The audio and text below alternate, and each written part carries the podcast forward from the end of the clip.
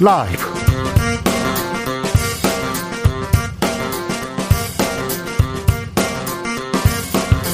2021년 12월 24일 금요일입니다. 안녕하십니까. 주진우입니다. 박근혜 전 대통령이 특별 사면됩니다. 국정농단 사건으로 구속된 지 4개월, 4년 8개월 만인, 만인데요. 문재인 대통령은 건강 문제, 국민 합을 들어서 사면을 한다고 했습니다. 아, 그러면서 사면에 반대한 이들에게는 해량을 구한다고 했습니다. 민주당 이재명 후보 박 전 대통령의 진심 어린 사죄가 필요하다고 했고요. 국민의힘 윤석열 후보는 늦었지만 환영한다고 밝혔습니다. 이명박 전 대통령은 이번 사면에서 제외됐습니다. 박근혜 사면이 대선에 미치는 영향 정치연구소 영앤영에서 짚어봅니다. 민주당 이재명 후보 선택적 모병제로 정예 강군 만들겠다. 병사 월급 200만 원 시대 열겠다고 했습니다. 국민의힘 윤석열 후보는 약자와의 동행 행보에 나섰습니다. 그런데요. 내부 갈등 점점 커집니다. 국민의힘 진흙탕 싸움으로 번지고 있습니다. 윤핵관, 이핵관 핵심 관계자들 문제 둘러싸고 계속해서 이준석 대표 공격 늦추지 않습니다. 주스에서 살펴보겠습니다. 2021년 언론계에는 어떤 일이 있었을까요? 언론중재법 논란. 아, 모든 언론 개혁 이슈를 집어삼켰습니다. 대장동 문제 그리고 금품 수수한 기자들 언론 윤리 땅에 떨어졌었는데요. 기사형 광고를 했다가 연합뉴스는 포털 메인에서 사라지기도 했죠. 종합편설 채널은 개국 10주년을 맞았습니다. 올해를 강타한 언론계 뉴스들 정철웅 기자와 정리해 보겠습니다. 나비처럼 날아 벌처럼 쏜다. 여기는 추진우 라이브입니다.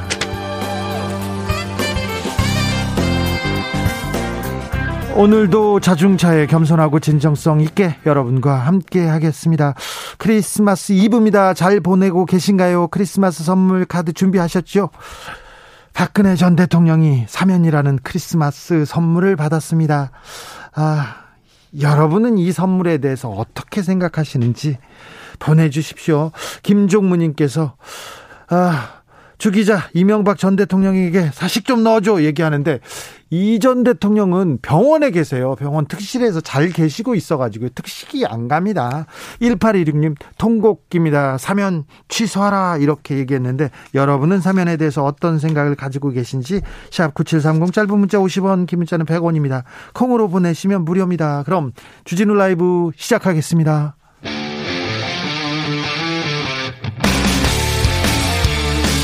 탐사보도 외길 인생 20년. 주 기자가 제일 싫어하는 것은?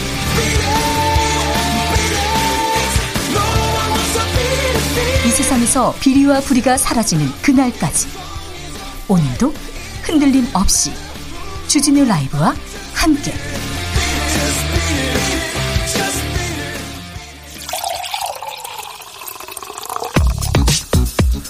진짜 중요한 뉴스만 쭉 뽑아냈습니다. 줄 라이브가 뽑은 오늘의 뉴스. 주스. 정상근 기자 어서 오세요. 네, 안녕하십니까? 네, 코로나 상황 어떻습니까? 네, 오늘 코로나19 신규 확진자 수가 어제에 비해서 많이 줄었습니다. 네, 네 오늘 6천 명대 중반의 확진자가 수가 나왔는데요. 네. 6,233명입니다. 지난주 금요일 발표된 확진자 수에 비해서도 1,200명 넘게 줄었습니다. 어, 지난주보다 확진자가 줄어드는 추세가 일주일 정도 유지되고 있고요. 이 정부는 현재 코로나19 유행이 정체된 것으로 보인다며 이 거리두기 연장 여부는 다음 주에 결정할 것이다라고 밝혔습니다. 어, 하지만 위중증 환자 수는 1,084명으로 또다시 역대 최고치를 경신했습니다. 사망자도 56명이 나왔는데요. 네. 정부는 통상 확진자 규모 증감이 위중증 환자 수에 반영되는 데는 4에서 5일 정도의 시차가 있는 만큼 이 다음 주에는 위중증 환자 수가 줄어들 것으로 보고 있습니다. 아, 그리고 오미크론 변이 감염자는 16명 늘어서요. 어, 누적 262명이 됐습니다. 확진자는 줄고 있지만 위중증 환자 아주 많습니다. 사망자도 많고요. 아직 우리는 매우 위험한 시기를 이렇게 지나가고 있습니다. 크리스마스 연휴, 네. 각별히 좀 조심해 주십시오. 가족을 위해서 그리고 우리 모두를 위해서 말입니다. 오미크론 변이를 판명할 수 있는 PCR 시약 개발됐다고요? 네, 정부는 오미크론 변이를 판별할 수 있는 PCR PCR 이 시약 개발을 완료했습니다. 코로나19 확진 후 3, 4시간 내에 오미크론 변이 감염 여부를 판단할 수 있다라고 하고요. 어, 오는 30일부터 현장에서 사용이 가능할 것으로 보입니다.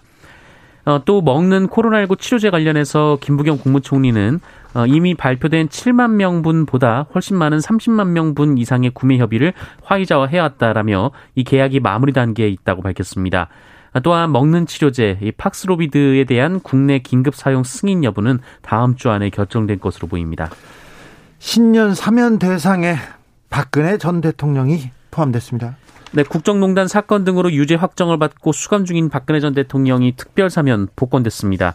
아, 또한 불법 정치자금 수수 혐의로 실형을 확정받고 만기 출소한 한명수 전 국무총리 역시 복권이 됐습니다. 어, 정부는 오늘 신년을 맞아 이들을 비롯한 일반 형사범 등 3,094명을 31일자로 특별 사면, 감형, 복권 조치했다라고 밝혔습니다. 어, 박근혜 전 대통령의 경우 총합 징역 22년을 선고받은 바 있는데요. 현재 4년 9개월째 수감 중입니다. 형기의 21% 정도 채우고 사면을 받게 됐는데요. 어, 현재 허리 통증 등으로 병원에서 입원 치료를 받고 있고 31일 병원에서 바로 풀려날 것으로 보입니다. 어, 박근혜 전 대통령은 벌금 180억 원 중 150억 원을 미납한 상태인데요. 사면으로 이 역시 내지 않아도 됩니다. 아, 문재인 대통령은 이번 사면에 대해 생각의 차이나 찬반을 넘어 통합과 화합, 새 시대 개막의 계기가 되기를 바란다라면서 우리 앞에 닥친 숱한 난제들을 생각하면 무엇보다 국민 통합과 이 겸허한 포용이 절실하다라고 밝혔습니다. 또한 박근혜 전 대통령의 경우 5년 가까이 복역해서 건강 상태가 많이 나빠진 점도 고려했다라면서 사면에 반대하는 분들의 넓은 이해와 해량을 부탁한다라고 말했습니다. 박근혜 전 대통령 국민께는 단 한 번의 사과와 반성이 없었던 것을 국민들은 기억하고 있습니다. 박 전 대통령 뭐라고 했나요? 네, 측근인 유영아 변호사를 통해서 입장을 밝혔는데요. 이 많은 심려를 끼쳐드려 송구스럽다라면서 어, 어려움이 많았음에도 사면을 결정해 주신 문재인 대통령과 정부 당국에도 심심한 사의를 표한다라고 말했습니다. 어, 이어 신병 치료에 전념해서 빠른 시일 내에 국민 여러분께 직접 감사 인사를 드릴 수 있도록 하겠다라고 밝혔습니다. 어, 유영아 변호사는 박근혜 전 대통령의 이후 활동에 대해서는 당분간 병원에서 치료를 받으실 것 같다라고 했고요. 정치 활동 여부는 지금 말할 수 있는 건 아니다라고 말했습니다. 네. 정치권 반응 어떻습니까? 민주당은 대통령의 결정을 존중한다라고 밝혔습니다. 이재명 민주당 후보도 대통령의 고뇌를 이해하고 존중한다라면서 다만 박근혜 전 대통령의 진심 어린 사죄가 필요하다라고 말했습니다. 윤석열 국민의힘 후보는 늦었지만 환영한다라며 건강이 안 좋다는 말을 들었는데 빨리 회복하길 바란다라고 했습니다. 안철수 국민의당 후보는 한명수 전 총리의 복권은 물타기다라며 이명박 전 대통령도 사면할 것을 요구했고요.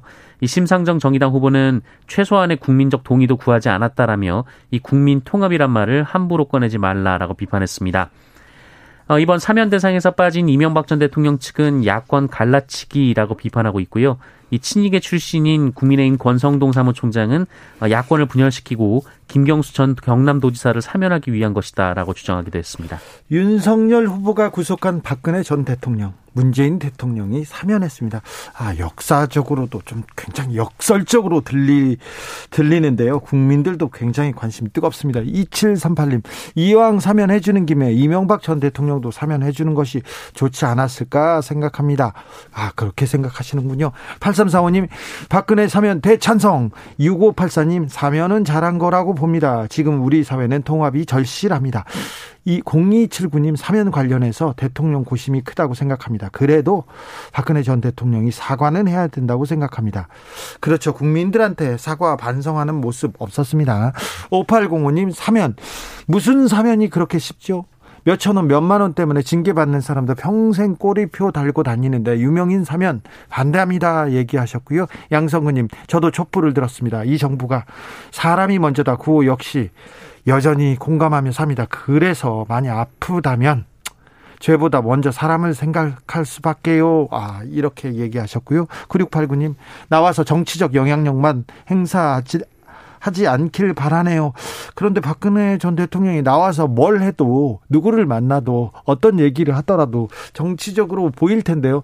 심지어 옥중에서 편지를 쓰면서 선거 때 선거 때 어떤 그리고 또 대표 선출할 때 정치적 영향력을 발휘했습니다. 그러니까 나와서 움직일 수 그 정치적 영향력을 발휘할 수밖에 없겠죠. 그 영향력은 누구한테 보탬이 될까요? 그것도 좀 관심사입니다. 5526님 어떤 사람의 크리스마스 선물이 저의 슬픔이 될 수 있다는 걸 알게 된 하루였습니다. 새드 크리스마스. 사면에 대한 정치자들의 생각도 가지각색입니다. 여러 갈래네요. 이석기 전 통합진보당 의원 가석방 됐습니다. 네, 내란 선동죄로 수감됐던 이석기 전 통합진보당 의원이 만기 출소를 1년 5개월가량 앞둔 오늘 가석방으로 출소했습니다. 얼마나 안에 계셨죠? 네, 8년 3개월 만입니다. 네. 어, 이석기 전 의원은 교도소 앞에서 취재진을 만나 이 박근혜 전 대통령 특별 사면에 대해서 공정과 정의란 단어가 존재하는가 싶다라고 주장했고요. 이 말 몇 마디로 감옥에 넣은 사람은 사면되고 그, 그 피해자는 이제 가석방이라는 형식으로 나왔다라며 통탄스럽다라고 주장했습니다. 어, 이석기 전 의원은 북한의 대남 혁명론에, 혁명론에 동조하는 혁명 조직의 총책으로 실행 행위를 모의하고 자신이 운영하는 선거 홍보 업체 자금 수억 원을 횡령한 혐의 등을 받은 바 있습니다. 네. 3763님, 자, 박근혜 씨와 동갑인 촛불 집회를 TV 앞에서 열심히 지지한 할머니입니다. 온갖 정치적인 상황 떠나서 측은지심으로 잘했다고 생각합니다. 이렇게 얘기하는데 사면이 아, 박근혜 전 대통령 사면이 윤 후보의 실언 부인의 각종 일용 문제 그리고 이 후보 아들 문제 뭐 다 삼켜버렸습니다. 네, 다 사라졌습니다. 이재명 후보는 오늘도 공약을 냈습니다. 모병제 던졌어요. 네. 어, 이재명 후보는 오늘 임기 내 징집병 규모를 15만 명으로 축소하고 선택적 모병제를 도입하겠다라고 공약했습니다. 어, 또 병사 월급을 2027년까지 200만 원 이상으로 올리겠다라고 밝혔습니다. 어, 이재명 후보는 선택적 모병제에 대해서 시행 중인 국민 개병제를 유지하면서 병역 대상자가 징집병 혹은 이 기술 집약형 전투 부사관 모병 가운데 선택할 수 있는 제도라면서 이 군 구조 효율화와 민간 위탁 등 대전환을 통해 임기 내에 징집병 규모를 15만 명으로 축소하고 어, 전투 부사관 등을 양성하겠다라고 밝혔습니다.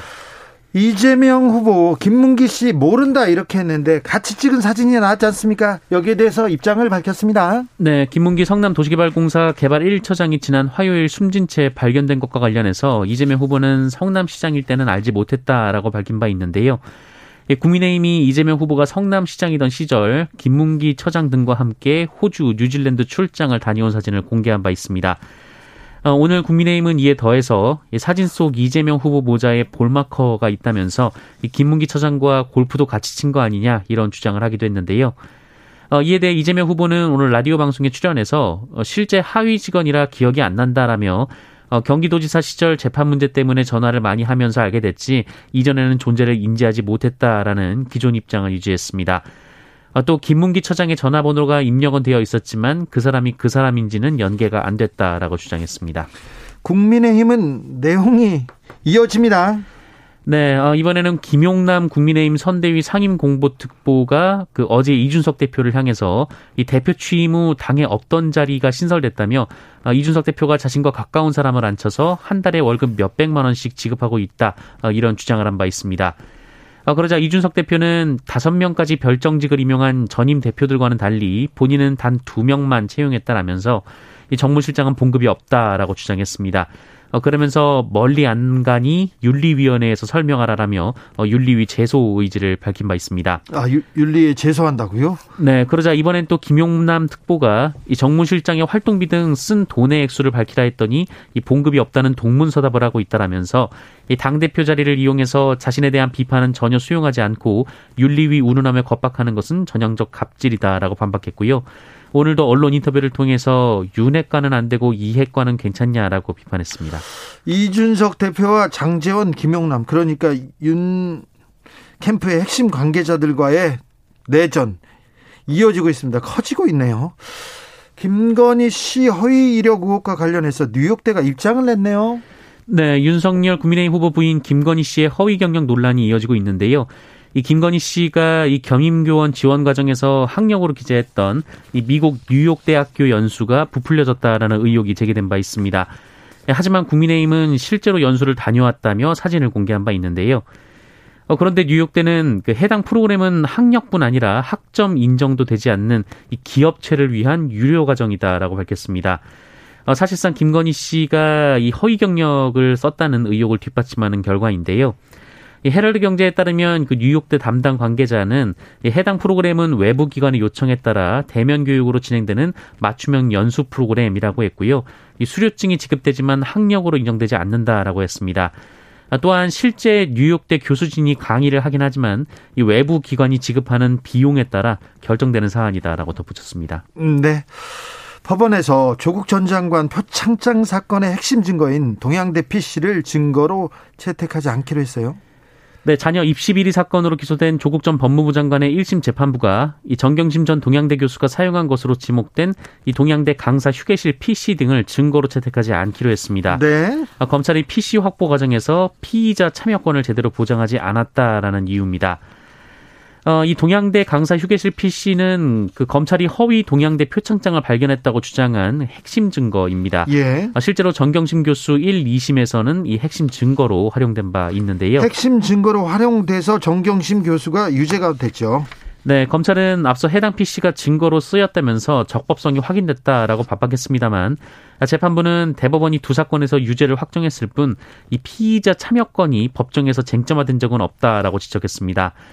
어, 더욱이 대법원이 지난달 피의자 참관 없이 나온 그 별건 단서 같은 경우에는 증거로 채택하지 않는다라는 판결도 내렸다는 점도 들었습니다. 이런 판결은 계속 이어지고 있습니다. 네, 하지만 검찰은 강하게 반발을 했습니다. 이 동양대 PC는 당시 소유자가 누군지 알 수 없었다며 정경심 전 교수가 자기가 사용한 적이 없다라고 주장했는데 어떻게 피의자에게 통지하고 참여권을 보장해야 하는가라고 밝혔습니다. 내년 2월에 정경심 교수의 대법원 판단이 있는데요. 판결이 있는데 아, 이 문제가 어떻게 어, 적용될지 어, 벌써 굉장히 중요해지고 있습니다. 법원에서 표창장 사건의 핵심 증거인 동양대 PC를 증거로 채택하지 않기로 했습니다. 조희연 서울시 교육감 불구속 기소됐어요?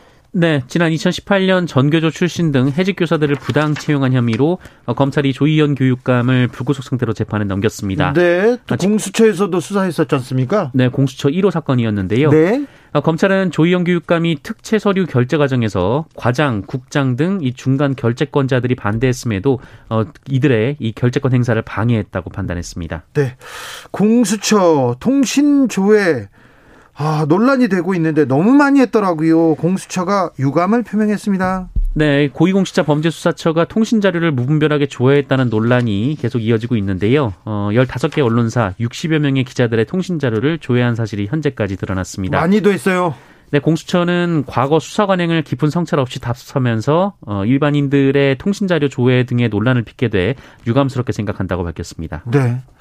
어, 공수처는 과거 수사 관행이라고 했지 않습니까? 네. 검찰도 경찰도 수사하면서 이렇게 합니다. 무분별하게 조회합니다. 근데 이건 이 문제가 공수처가 지금 야당 의원들을 몇 명 이렇게 조회해서 지금 크게 논란이 되지 않습니까? 검찰에서 이런 일 너무 많았습니다. 과거 수사 관행이라고 할 것이 이제 넘어갈 게 아니고요. 이 기회에 검찰도 경찰도 공수처도 다 고쳐야 될 것 같습니다. 주스 정상근 기자와 함께했습니다. 감사합니다. 고맙습니다. 0153님 사면은 어쩔 수 없다고 해도 왜 벌금까지 없어지나요? 모든 게 사라집니다. 3200님께서는요, 국민은 그냥 허수아비인가요? 사과 반성도 없는데 사면이라뇨. 이 사회, 공정한 사회는 있는 건가요? 아, 지금 상황에서 각 당의 큰 이슈, 대장동 사건, 아들 도박, 김건희 씨 허위 이력 등 이런 이슈 덮으려는 거죠. 힘없고 돈 없는 모든 국민들에게 공평하게 특별 사면도 적용합시다. 진짜 너무하시네요. 얘기하시고요. 9437님, 잘못한 사람의 죄를 용서한다는 것은 피해자가 직접 용서를 하거나 최소한 동의를 얻어야만 가능합니다. 죄인이 아프다고 지은 죄가 없어지는 것이 아니면서 아니고 하물며 죄인 스스로 죄를 사죄하고 반성하지도 않고 있는데 사면이 공정한 것인가요? 물어봅니다. 박근혜 전 대통령이 사면되면 최순실 씨, 최서원 씨는요? 누가 죄가 중하죠? 이것도 또 고민이 고민에 빠지게 합니다. 교통정보센터 다녀오겠습니다. 유하영 씨.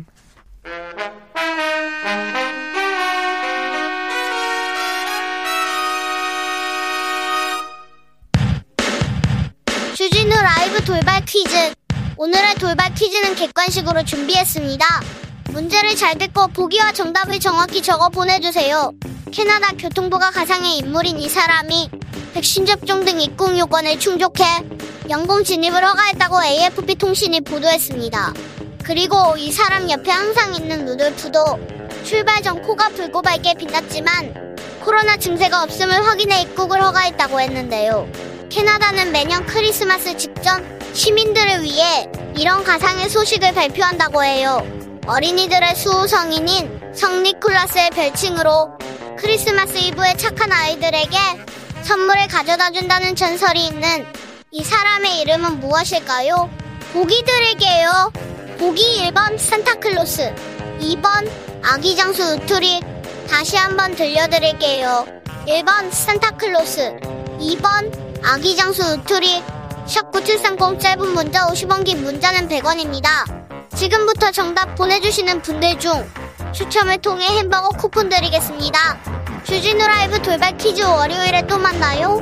메리 크리스마스!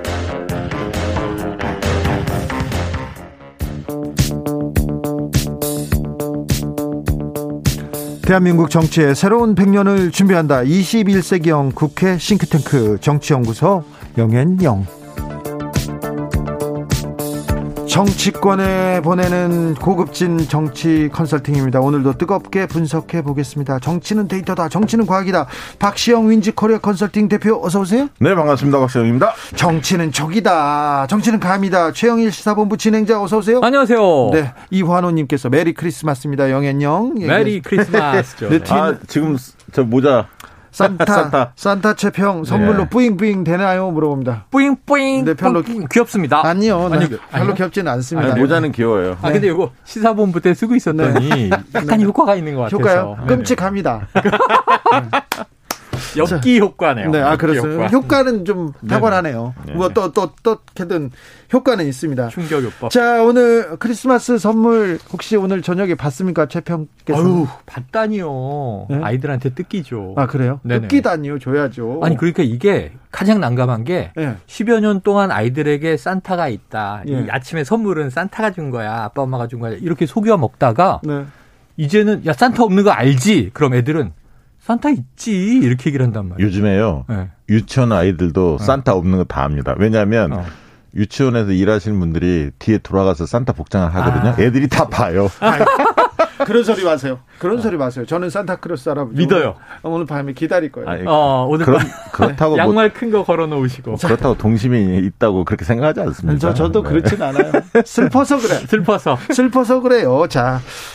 오늘 박근혜 전 대통령이 네. 크리스마스 선물을 크게 받았습니다. 큰 선물이죠. 사면이죠. 네. 요, 이 사면은 정치권에 어떤 영향력을, 영향을 미칠까요? 음, 이게 참, 어, 어떻게 보면 그 대형 어떻게 보면 이게 대형 큰 선물일 별수. 수 있고 네네. 정치권에 어떻게 보면 폭탄이 하나 터진 거예요. 큰 네. 폭탄이. 그렇습니다. 근데 이제 그 일단 민주당 쪽 이재명 후보 쪽에는 악재고요. 어. 왜냐하면 지지자들 중에서 사면 반대 여론이 높았잖아요. 네. 여론조사 해보면. 네. 때문에 왜 뜬금없이 사면이냐 이런 음. 어떤 불만들이 쏟아졌습니다. 음. 어, SNS 상에서 그런 거 보면 분명히 어, 단기에는 악재 같아요. 음. 그럼에도 불구하고 이제 그 건강 악화라든가 이런 부분들이 이제 많이 전달이 되면서 음. 어좀 이렇게 뭐랄까 감성적으로 대했다가 차분하게 좀 생각하는 분들도 좀 늘어나는 것 같아요. 만약에 음. 어, 자기는 어, 신념상 반대지만 사면에 대해서 어, 박근혜 전 대통령이 저렇게 건강이 안 좋다가 혹시나 네. 어, 대선 전에 음. 더안 좋은 상황이 발생해서 불상사가 네. 혹시 일어난다면 네. 그것은 본의 아니게 굉장히 그 여권 쪽에 치명타가 될 수도 있기 네. 때문에 그런 부분들 또한 이야기하는 분들이 있는 것 같아요. 근데 네, 네. 그럼에도 불구하고 단계는 분명히 악재인데 음. 이게 이재명 후보의 직접적인 지지율에 네. 영향이 있을 것 같지는 않아요. 음. 그렇다고 이것이 왜냐하면 이재명 후보는 사실상 좀 불만이 있다. 음. 사면에 대해서 좀 문제 있다. 왜냐하면 국민 앞에 사죄한 것도 아닌데 음. 라는 전제를 좀 깔았거든요. 역사의 법, 법정이다. 네네. 어, 그 앞에서 국민들한테 사죄하는 게 맞다. 이런 표현들을 썼지 않습니까? 음. 그리고 어, 야권한테도 저는 큰, 뭐, 뭐, 누구는 갈라치기 되는 거 아니냐. 네네네. 이게 대선을 음. 염두에 두 문재인 대통령이 노림수 아니냐. 음. 뭐, 이렇게 얘기하는 저는 그런 거, 그런 거 같지는 않고. 네. 그런데요. 어. 박근혜를 구속한 윤석열 후보에게는 어. 어떤 영향일까요? 저는 그렇다고 해서 박근혜 전 대통령이 앞으로 대선판에 어떤 목소리를 낼 것 같지는 않아요. 네. 만약에 그 목소리를 어떤 형태든 낸다면 그게 오히려 야권 쪽에 안 좋을 수도 있어요. 왜냐하면 좀 그 참여하고 국민들한테 감사 표현을 한다는 거 아닙니까? 음. 문재인 대통령한테 고맙다는 예. 얘기를 했습니다만 좀 그런 진지한 그 모습을 보여주는 게 낫지. 음. 섣불리 음. 특정 후보에 대해 지지한다 해서 뭐 음. 예를 들면 그 우리 공화당이나 박근혜 대통령을 열렬히 지지하는 사람들이 그렇다고 해서 윤석열을 흔쾌하게 받아들일 리도 없고 저는 그 반대일 것 같아요. 그러니까 음. 문제는 뭐냐면 음. 박시영 대표랑 큰 맥락은 같지만 음. 저는 좀 파장과 영향이 다를 것 같고 저는 꽤 있겠다. 어, 이게 야권 지각 변동 갈라치기의 의도는 아니지만 왜냐하면 문재, 문재인 대통령이 이걸 오롯이 개인의 결단으로 다 끌어안아 버렸어요. 네. 그러니까 이게 무슨 뭐 원로들과 상의하고 뭐 국민 의견을 수렴해서가 아니라 그냥 이제 임기 얼마 안 남았는데 내가 안고 간다 이런 느낌이에요. 그래서 내가 사면 한다. 그리고 비난도 다 대통령이 받겠다. 그럼 이게 이재명 후보에게는 별로 악재가 아니에요. 오히려 차별화 혹은 이제 정권 교체 효과 지금 이제 부동산 정책에서 차별화가 쭉 벌어지고 있는데 이 이재명 후보는 사면은 대통령의 고유 권한을 행사한 거니까 존중한다. 여권은 존중한다고요. 야권은 환영한다예요, 지금. 그런데 그런데 하지만 개인적으로는 그럼 사면이 된다면 사죄를 하라. 이렇게 요구하는 거예요. 심상정 후보가 제일 세죠. 사면 자체를 반대한다. 이거니까. 그래서 이재명 후보는 사면에 어떤 책임이 없잖아요. 지금 현재. 네. 그래서 이제 그거는 별 타격이 없다고 보는데 야권 지각 변동은 어떤 거냐면 박근혜 전 대통령이 뭐 미주할 고주할 정치적인 얘기를 할 일은 없다고 박시영 대표에게 저는 공감해요. 음. 근데 박근혜 전 대통령의 이 정치 시기를 보면 주변인들이 문제였던 거야. 박, 박근혜라는 이름을 팔아서 내가 뭔가 얻으려고 하는 세력이 네. 진박으로도 존재하고 간별사도 떠돌아다니고 그렇죠. 암행어사처럼 난리가 났던 거 아닙니까? 네네. 네. 이준석 대표도 그걸 비판하고 있는 거고 지금 윤핵관이라고 하는 네. 이저 이름이 드러나지 않은 장재원 의, 의원 정도만 추정되는 그 세력에 대해서 그런데 이제 반발이 또 있는 거고요. 그러면 지금 박 전 대통령을 이용해서 정치를 하려는 보수층의 일각 대부분은 아니지만 TK 정서로 활용하는. 근데 예를 들면 유영아 변호사 자 문재인 대통령에게 사의를 표했고 30일 자정에 나오면 뭔가 입장을 표명할 일이 있을 것이다. 그럼 그게 이제 일종의 국민들에 대한 심려를 끼쳐드린 데 대한 사과와 어쨌든 사면해줘서 고맙다. 끝이라 하더라도 대선판에서 자 조원진 후보입니다 지금 네. 우리공화당 조원진 후보를 지지하네 윤석열 후보를 지지하네 혹은 윤석열 후보에 대해서 감정이 안 좋네 뭐 이런 얘기들이 전원 형태로 흘러나오면 저는 안 할까 그게 저는 여론에 저는 보수 여론에 영향을 줄 걸로 봐요. 저는 그건 뇌피셜로 보이고요. 어. 저는 어떤 생각이냐면 유일하게 사실은 박근혜 전 대통령을 팔 수 있었던 사람이 음. 이 사면이 없었으면 음. 박근영 씨예요. 동생. 지금 후보로 나온 후보로 나왔죠. 왜 네네네. 나왔겠어요? 네. 만약에 윤석열 후보가 집권을 한다면 만약에 음. 집권을 한다면 박근혜 대통령 몫으로 어. 어 뭐 한 자리 생각한 거 아닐까요? 어. 저는 지, 그렇게 생각을 지분을 네. 생각하고. 근데 음. 그게 좌초된 거지. 음. 박근혜 전 대통령이 나와버렸으니까 어. 뭐 그걸 보고 어떻게 하겠다 이런 게 없을 거 아닙니까? 네네. 그래서 박근혜 전 대통령하고 박근영 사이 안 좋아요. 사이 안 좋습니다. 사이 안 좋습니다. 재, 재임 기간부터 사이가 안 좋았죠. 조원진 뭐 이런 분들을 어떻게 음. 박근혜 전 대통령이 지지하겠어요? 아니 그런데 오히려 야권을 분열시키는 거라고 아. 보고 아무 얘기 안 할 겁니다. 5207님께서 저는 평소에 박시영 대표님 평론 지지했는데 오늘은 최평론 아유 그럼요 적극 공감합니다 네. 이런 의견 왔습니다. 다이나믹한 파장을 줍니다. JI님께서 네. 박근혜 전 대통령 정치적 탄압으로 감옥 간 건가요? 왜 갑자기 사면을? 음. 윤정욱님은 문재인 대통령의 결단 높이 평가합니다. 얘기하셨고요. 음. 오사공원님 올 초에 사면 이야기로 민심 많이 불쾌했어요. 그랬죠, 그랬죠. 아유 그 이낙연 당시 후보는 네. 사, 이거, 이것 때문에 그냥 푹 이제 지지율이 네. 꺼졌었어요. 지금 국민들이 사실 건강 문제가 아니라면 네. 지금 약간 뜨악하는 분들이 많죠. 네네네. 그리고 대부분 예상한 것이 만약에 문재인 대통령이 결단한다면 대선 이후에 음. 4월 달이나 5월 달 그러니까 퇴임 전에 음. 형집 뭐, 행정지 네, 뭐 형집 행정지 네. 형태로 뭐 하지 않을까라고 네. 전망한 거 아닙니까? 그런데 네. 땡겨진 이유 중에 음. 가장 큰 것은 제가 볼 땐 건강 문제 같아요. 음. 네. 건강 문제에 대해서 이렇게 계속 얘기하시는데 제가 전직 대통령 건강만 지금 열심히 공부하고 다니는 취재에 하여 뭐 들은 얘기 있습니까? 주치의 수준. 네, 건강 크게 나쁘지 않습니다. 네. 아, 그래. 네. 언론 플레이입니까? 어, 어찌 될지 몰라도 음. 박근혜 전 대통령은 감옥에 가시기 전보다 감옥 가시고 가시고 지금 병원에서 음. 정말 건강 관리 잘 받고 있습니다. 그리고 음. 식사도 규칙적으로 잘 하고 있습니다. 아니 그게 이명박 전 대통령 처음에 마찬가지. 법무부의 발표는 그거였어요. 오히려 이제 안철수 후보가 이 박근혜 전 대통령, 이명박 전 대통령 고령이고 건강에 심각한 문제가 있다. 심각하다고 얘기하면서 형집행 정지를 요구했을 때 법무부가 이런 제안이 아니다라고 했거든요. 근데 불과 며칠 후에 건강 문제까지를 고려해서인데 저는 지금 이번 상황에서 이 풀려날 텐데 저는 오늘 보도를 잘 보면 약간 새로운 표현이 하나 들어가 있는데 네. 정신 건강이에요. 네네. 그게 들어 있어요. 전에 없던 일입니다. 심리적 건강. 네. 그러니까 이 바이털 체크를 했는데 뭐 심각한 질환이 있거나 그럼 아까 말씀하신 네. 대로 이건 그 우려해야 될 일이지만 그것보다도 그게 더 무서운 거 심리적 스트레스를 호소한다. 아니, 그러니까 그게 더 관리하기 어려운 거 아니에요? 심리적 네. 스트레스는 박시영 대표도 자주 호소하시지 않으셨었나요? 아, 아, 저도 힘들죠. 그렇죠. 아, 스트레스 많이 많죠. 힘들다고. 아, 최평 많이 힘들잖아요. 아, 저는 뭐 마음이 늘 밝습니다. 네, 알겠습니다. 네. 아름답죠, 세상이. 네. 박지수님께서 일반인들도 건강 안 좋으면 사면 되는지요? 이렇게 물어봤고요. 아, 그게 문제야. 2014님. 국정농단으로 상처받고 또 상처받는 국민들은 누가 외로워 주나요? 음. 여러분이 위로해 주나요? 이 사면 대통령 사면 문제는 한참 동안이나 국민들한테 뜨거운 네. 이슈로 뜨거운 문제로 음. 어 이 연말을 계속 끌고 갈 수도 있습니다. 31일 날 당장 박근혜 전 대통령이 바깥에서 얼굴을 보이지 않습니까? 아, 맞습니다. 그렇습니다. 그래서 지금 이게 진보 진영, 지금 양 결집, 보수 진영 결집이 그 이건 trade off 관계인 게 한쪽이 악재면 한쪽이 호재 우리가 얘기하듯이 이건 딱 박 전 대통령이 출소했는데 건강하고 밝은 모습이에요. 그러면 보수 지지자들은 기뻐할 것이고 진보 지지자들은 왜 풀어준 겁니까? 라고 불만이 커질 거예요. 반대로 굉장히 뭐 이제 힘들고 아프고 그런 뭐 모습이나 메시지가 나오면 이 지경이 되도록 사람을 괴롭혔냐라고 또 이제 보수층은 시끌시끌할 거고. 그건 후자 쪽으로 네. 나오겠죠. 그 아니 그거는 또 어느 정도 지켜볼 문제예요. 어느 정도 연기도 가능하시고. 아 그렇죠. 그런데 네. 연 아니 모습을 안 보이고 제가 제일 걱정하는 건 주변에 또 다시 많은 사람들이 모여서 일정 세력이 모여서 그게 이 보수 진영의 이 주류 세력은 아닐 거예요. 근데 뭔가를 박 전 대통령의 이 어떤 위광을 아우라를 지금이라도 또 이용해 보려고 하는 세력들이. 그러니까 지금 음. 저는 오히려 박근혜 전 대통령의 사면이 그 자체보다는 네.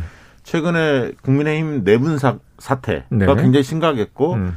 연이어서 계속 터지는 말실수 윤석열 후보의 네. 이런 부분들이 많이 가려졌거든요. 아유, 가려졌죠. 오늘 그 부분이 국민의힘 입장에서는 고마울 거예요. 그렇죠. 맞아요. 예. 그렇죠. 네. 그래서 저는 오늘 이 갈라치기다. 홍준표 의원도 그런 얘기를 했는데 갈라치기가 아니라 오히려 지금 악재들을 덮어주기다. 단기적으로는 덮어줬다. 수습할 네. 시간을 줬다. 홍준표 네. 대표는 어, 돕지 않겠다. 맞아요. 공식적으로 거의 발언을 했어요. 이제 모르겠다. 윤핵관들이 알아서 해라. 약간 네. 자포자기 분위기죠. 네. 어, 네. 이, 이 문제를 어떻게 실드가 가능하냐 이런 얘기를 그렇습니다. 하셨습니다. 네. 7617님 만에 하나 정권 바뀌고 사면되는 그림보다는 지금 사면하는 게 낫다는 판단 아니었을까요? 타이밍도 그렇고. 호선님께서는 문재인 지지 철회합니다. 이렇게 어. 의견하셨고요. 정숙박님 그만합시다. 다 이유가 있겠죠. 아, 다 이유가 있겠죠. 알겠어요. 네. 자 오늘 일이 많이 터졌구나. 그러니까요. 근데 이슈가 산적해 있어요. 지금 네. 그런데 이 사명 문제로 지금 다 답혀서 그런데. 맞아요. 자, 박시영 대표님. 네. 어, 지지율의 추세만 짧게 좀 짚어주십시오. 음. 어떻습니까, 요새? 실제로 예. 그전에는 사실 지금 한 1, 2, 1주 전부터 뭐 길면 한 열흘 전부터 음. 확실히 붙었어요. 네. 왜냐하면 ARS 조사에서는 오차 범위 밖에서도 윤석열 후보가 이기는 조사 간헐적으로 있었어요. 있었는데 네. 요즘에는 찾아볼 수가 없습니다. 찾아볼 수가 다 오차 범위 내로 네. 붙었고요. 첫째. 네. 그리고 어 지지율이 이재명 후보가 오차 범위 내에서 오차 범위 내에서 물론 그걸 이제 네. 공식적으로 얘기하면 접전이 된다고 얘기하는데 네, 네 오차 네. 범위 내에서 앞서는 그런 조사 결과도 한 서너 개 나왔어요. 네. 절반은 윤석열이 이기고 절반은 이재명이 이기더라고요. 네, 대체적으로 전화 면접 조사는 이재명 후보가 좀 더 앞서는 어. 느낌이고요. ARS 조사는 여전히 윤석열 후보가 앞서고는 있으나 다 오차 범위 내로 붙었다. 음. 그 얘기는 흐름상은 분명히 이재명 후보가 그렇다고 상승세를 탄 건 아닌데 네, 네. 하락폭이 윤석열 후보가 큰 크다, 거예요. 그러다 보면 격차 확 줄어든 거죠. 맞습니다. 그래서 다음 주가 되게 여론조사가 일찍 시작됩니다. 왜냐하면 음. 신년 1월 3일 날 그렇죠. 일제히 발, 표하려고 음. 모든 방송사 신문사들이 방송사 신문사 신년 기사로 네, 다 도배합니다. 네. 이 뭐 기사, 저희도 조사하고요. 네. 네. 이 기사가 뭐 음. 필요하고 또 쓰기도 쉽습니다. 그리고 네. 새해가 딱 되면 네. 사실상 두 달 남는 거예요. 네. 두 달하고 9일이 남는데 두 달 플러스 약 일주일이 남는데 그 두 달이 두 달. 네. 저는 네. 오히려 다음 주에 예. 지금 악재로 보면 윤석열 후보가 더 많은 편인데 음. 최근 들어 뭐 어제 이제 청년들 앱 관련된 발언이라든가 네네네네. 네, 네, 전북에서 어, 전북에서 그다음에 이제 가난한, 가난한 사람들 관련해서 이제 발언 자유 문제 자유 문제 이런 게 굉장히 컸죠. 80년대 민주화 운동 수입한 뭐 이념. 네네. 그래서 그런데 이런 부분들이 어떻게 반영될지 그리고 특히 이제 홍준표 대표가 오늘 그 얘기를 했기 때문에 전 대표가 네네. 사실상 자기는 쉴드 칠 수도 없다. 네네. 김건희 씨나 뭐 장모 문제에 대해서 윤핵관 니네들끼리 알아서, 알아서 잘해봐라 이렇게, 이렇게 했기 때문에 내분이 더 커지는 양상이거든요. 네. 그러면 흐름상 보면 윤석열 후보한테 좀 더 불리해요. 그렇죠. 그럼 오차범위 밖에서 이재명 후보가 이기는 조사 또한 음. 몇개 나올 수도 있다. 음. 연말 연초에 네. 발표된 조사는 저는 그렇게 전망하고 있습니다. golden cross. 저도 이제 지지율은 박시영 대표님 분석하고 거의 똑같습니다. 네. 다만 이제 걱정되는 건 야권 입장에서의 걱정이에요. 야권 시각에서 걱정은 윤석열 후보가 변화의 조짐이나 개선의 조짐이 있어야 되고 후보 자체가 사실 사람이 어떻게 변합니까? 안 변하죠. 갑자기. 그러면은 시스템을 통해서 그걸 방어해 주는 게 있어야 되는데 선대위는 선대위대로 지금 분열 양상으로 너덜너덜하죠.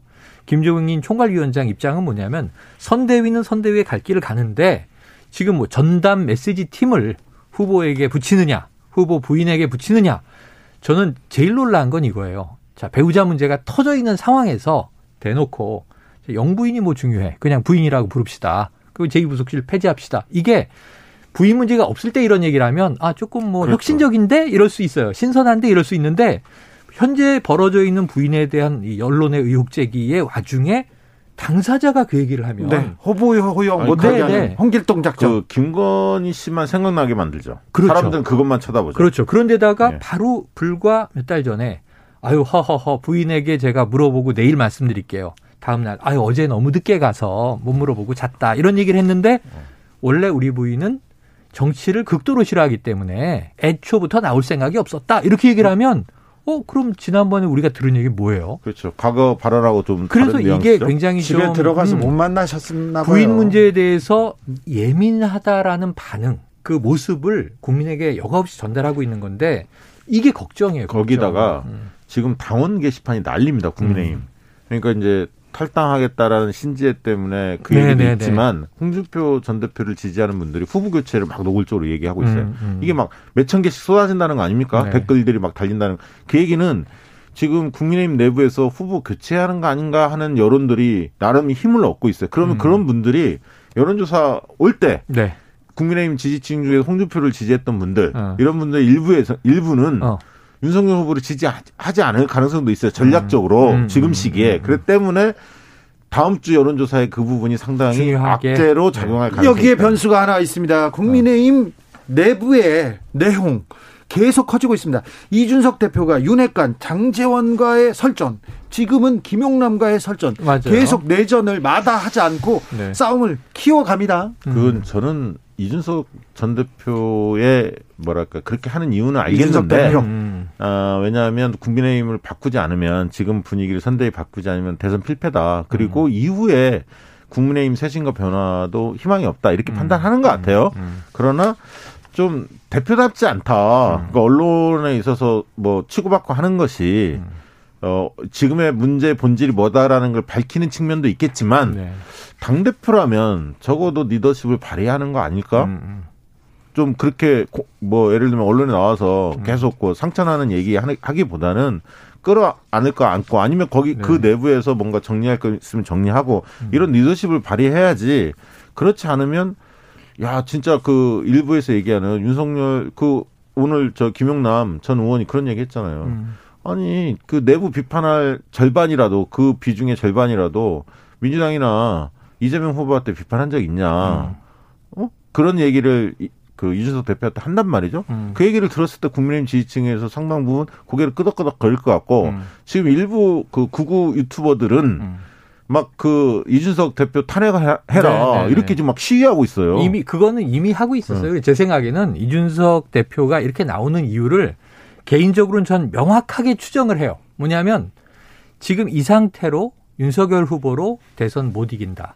이 확신이 없으면 이렇게 못 해요. 그렇죠. 이렇게 못 해요. 음. 근데 지금 그 얘기를 할 수가 없는 거지. 당대표 입장에서. 다 읽혀지잖아. 아, 읽혀지죠. 그러니까 네. 지금 저는 그 이준석 대표의 소신은 굉장히 강한데 지금 이 선대위 체제로 지금 이 모습의 변화가 없는 언행에도 변화가 없는 윤석열 후보의 지금 이 모습으로 앞으로 두 달여를 더 가도 점점 이것은 갭이 벌어지면서 우리가 패하는 거 아닌가 하는 그 심한 강한 우려감을 떨쳐내지 못하기 때문에 전적으로 뛸 수 없고 그 조바심에 이 선대위 바꿔야 된다.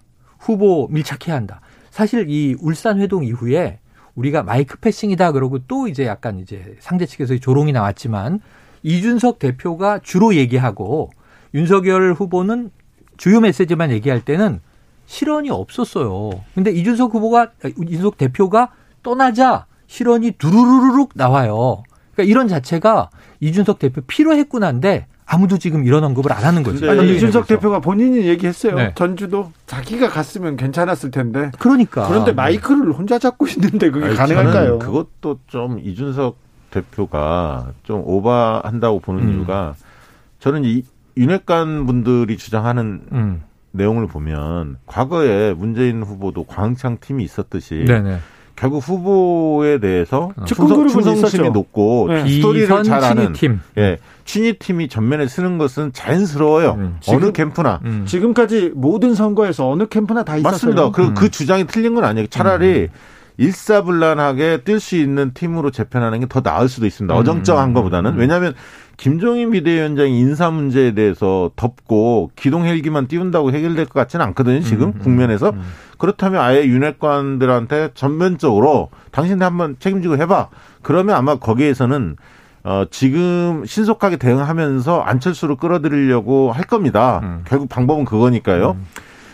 그게 이제 차선책이라 하더라도 음. 그 방법이 더 나을 수도 있다. 저는 어정쩡하면 김종인 비대위원장, 아니, 선대위원장도 제대로 실력 발휘 못하는 상태 속에서 음. 시간만 끌 가능성도 저는 있다고 봅니다. 민주당에서 멤버드 선대위를 꾸리고 뒤뚱뒤뚱 할 때이 네.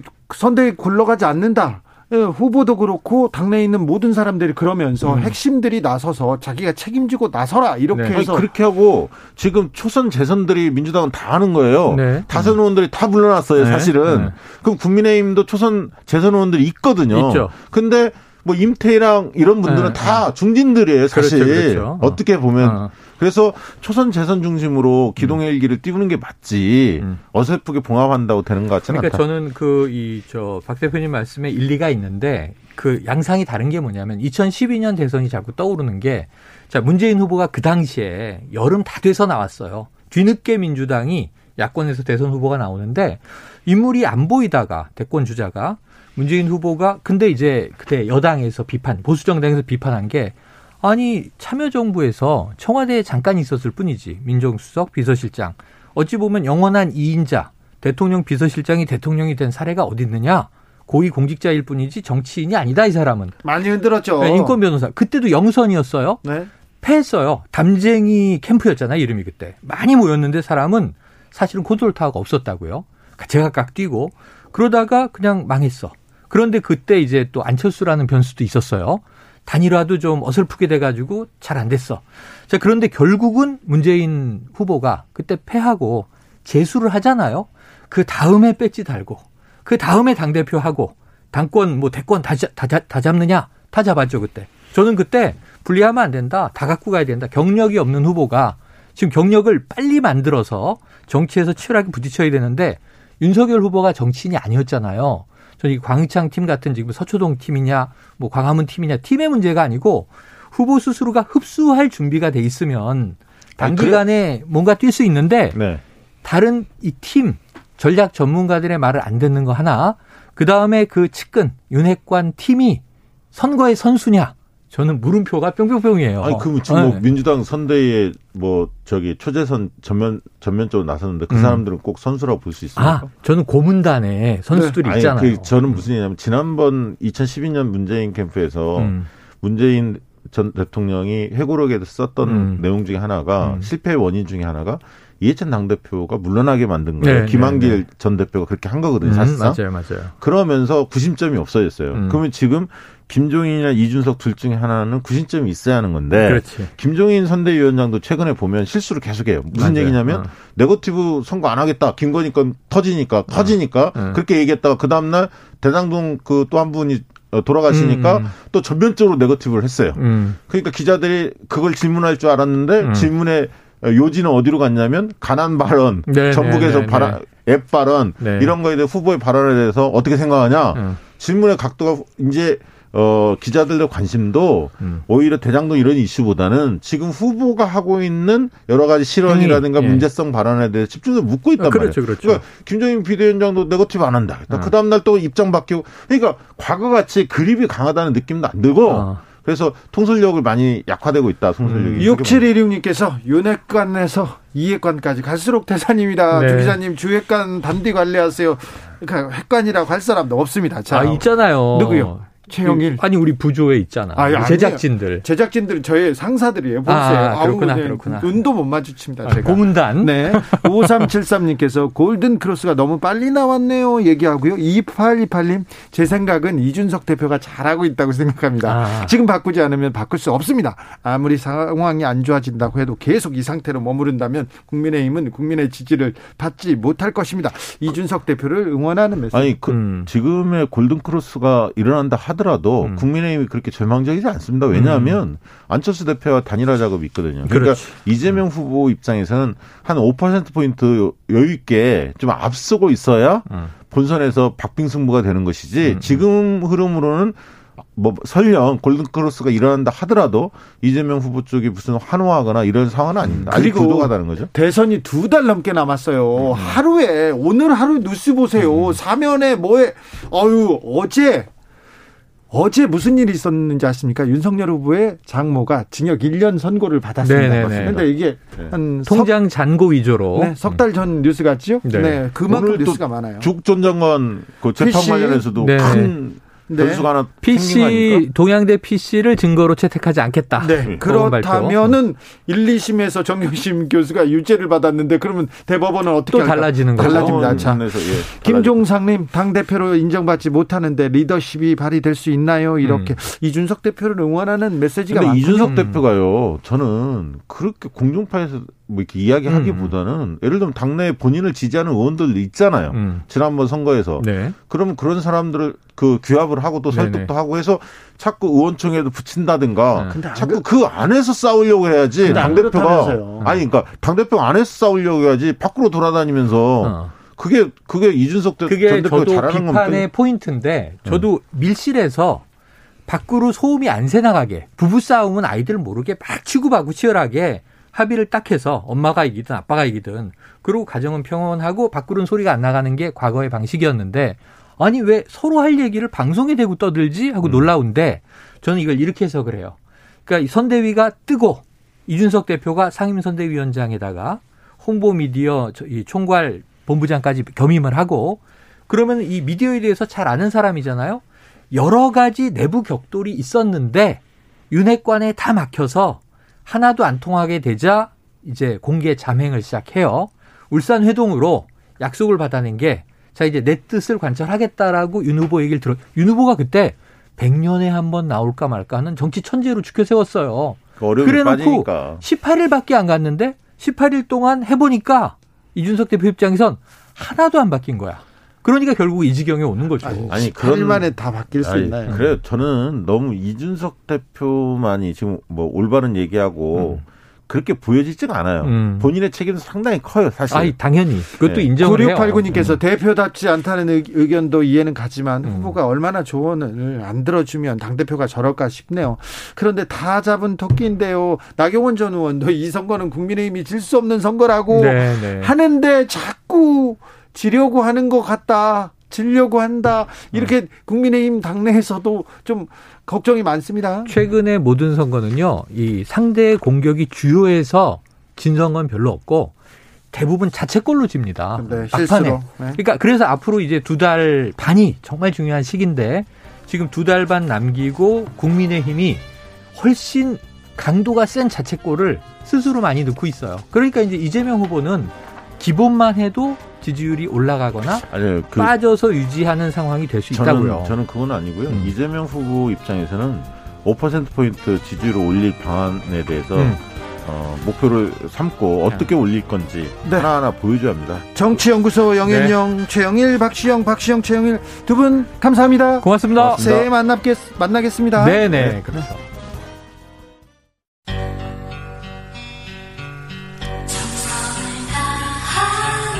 정성을 다하는 국민의 방송 KBS 주진우 라이브 그냥 그렇다고요. 주진우 라이브 2부 시작했습니다. 2부부터 주진우 라이브 합류하신 분들 계시죠? 어서 오십시오. 잘 오셨습니다. 7시까지 저희와 함께 해주시고요. 라디오 정보센터 다녀오겠습니다. 정한나 씨.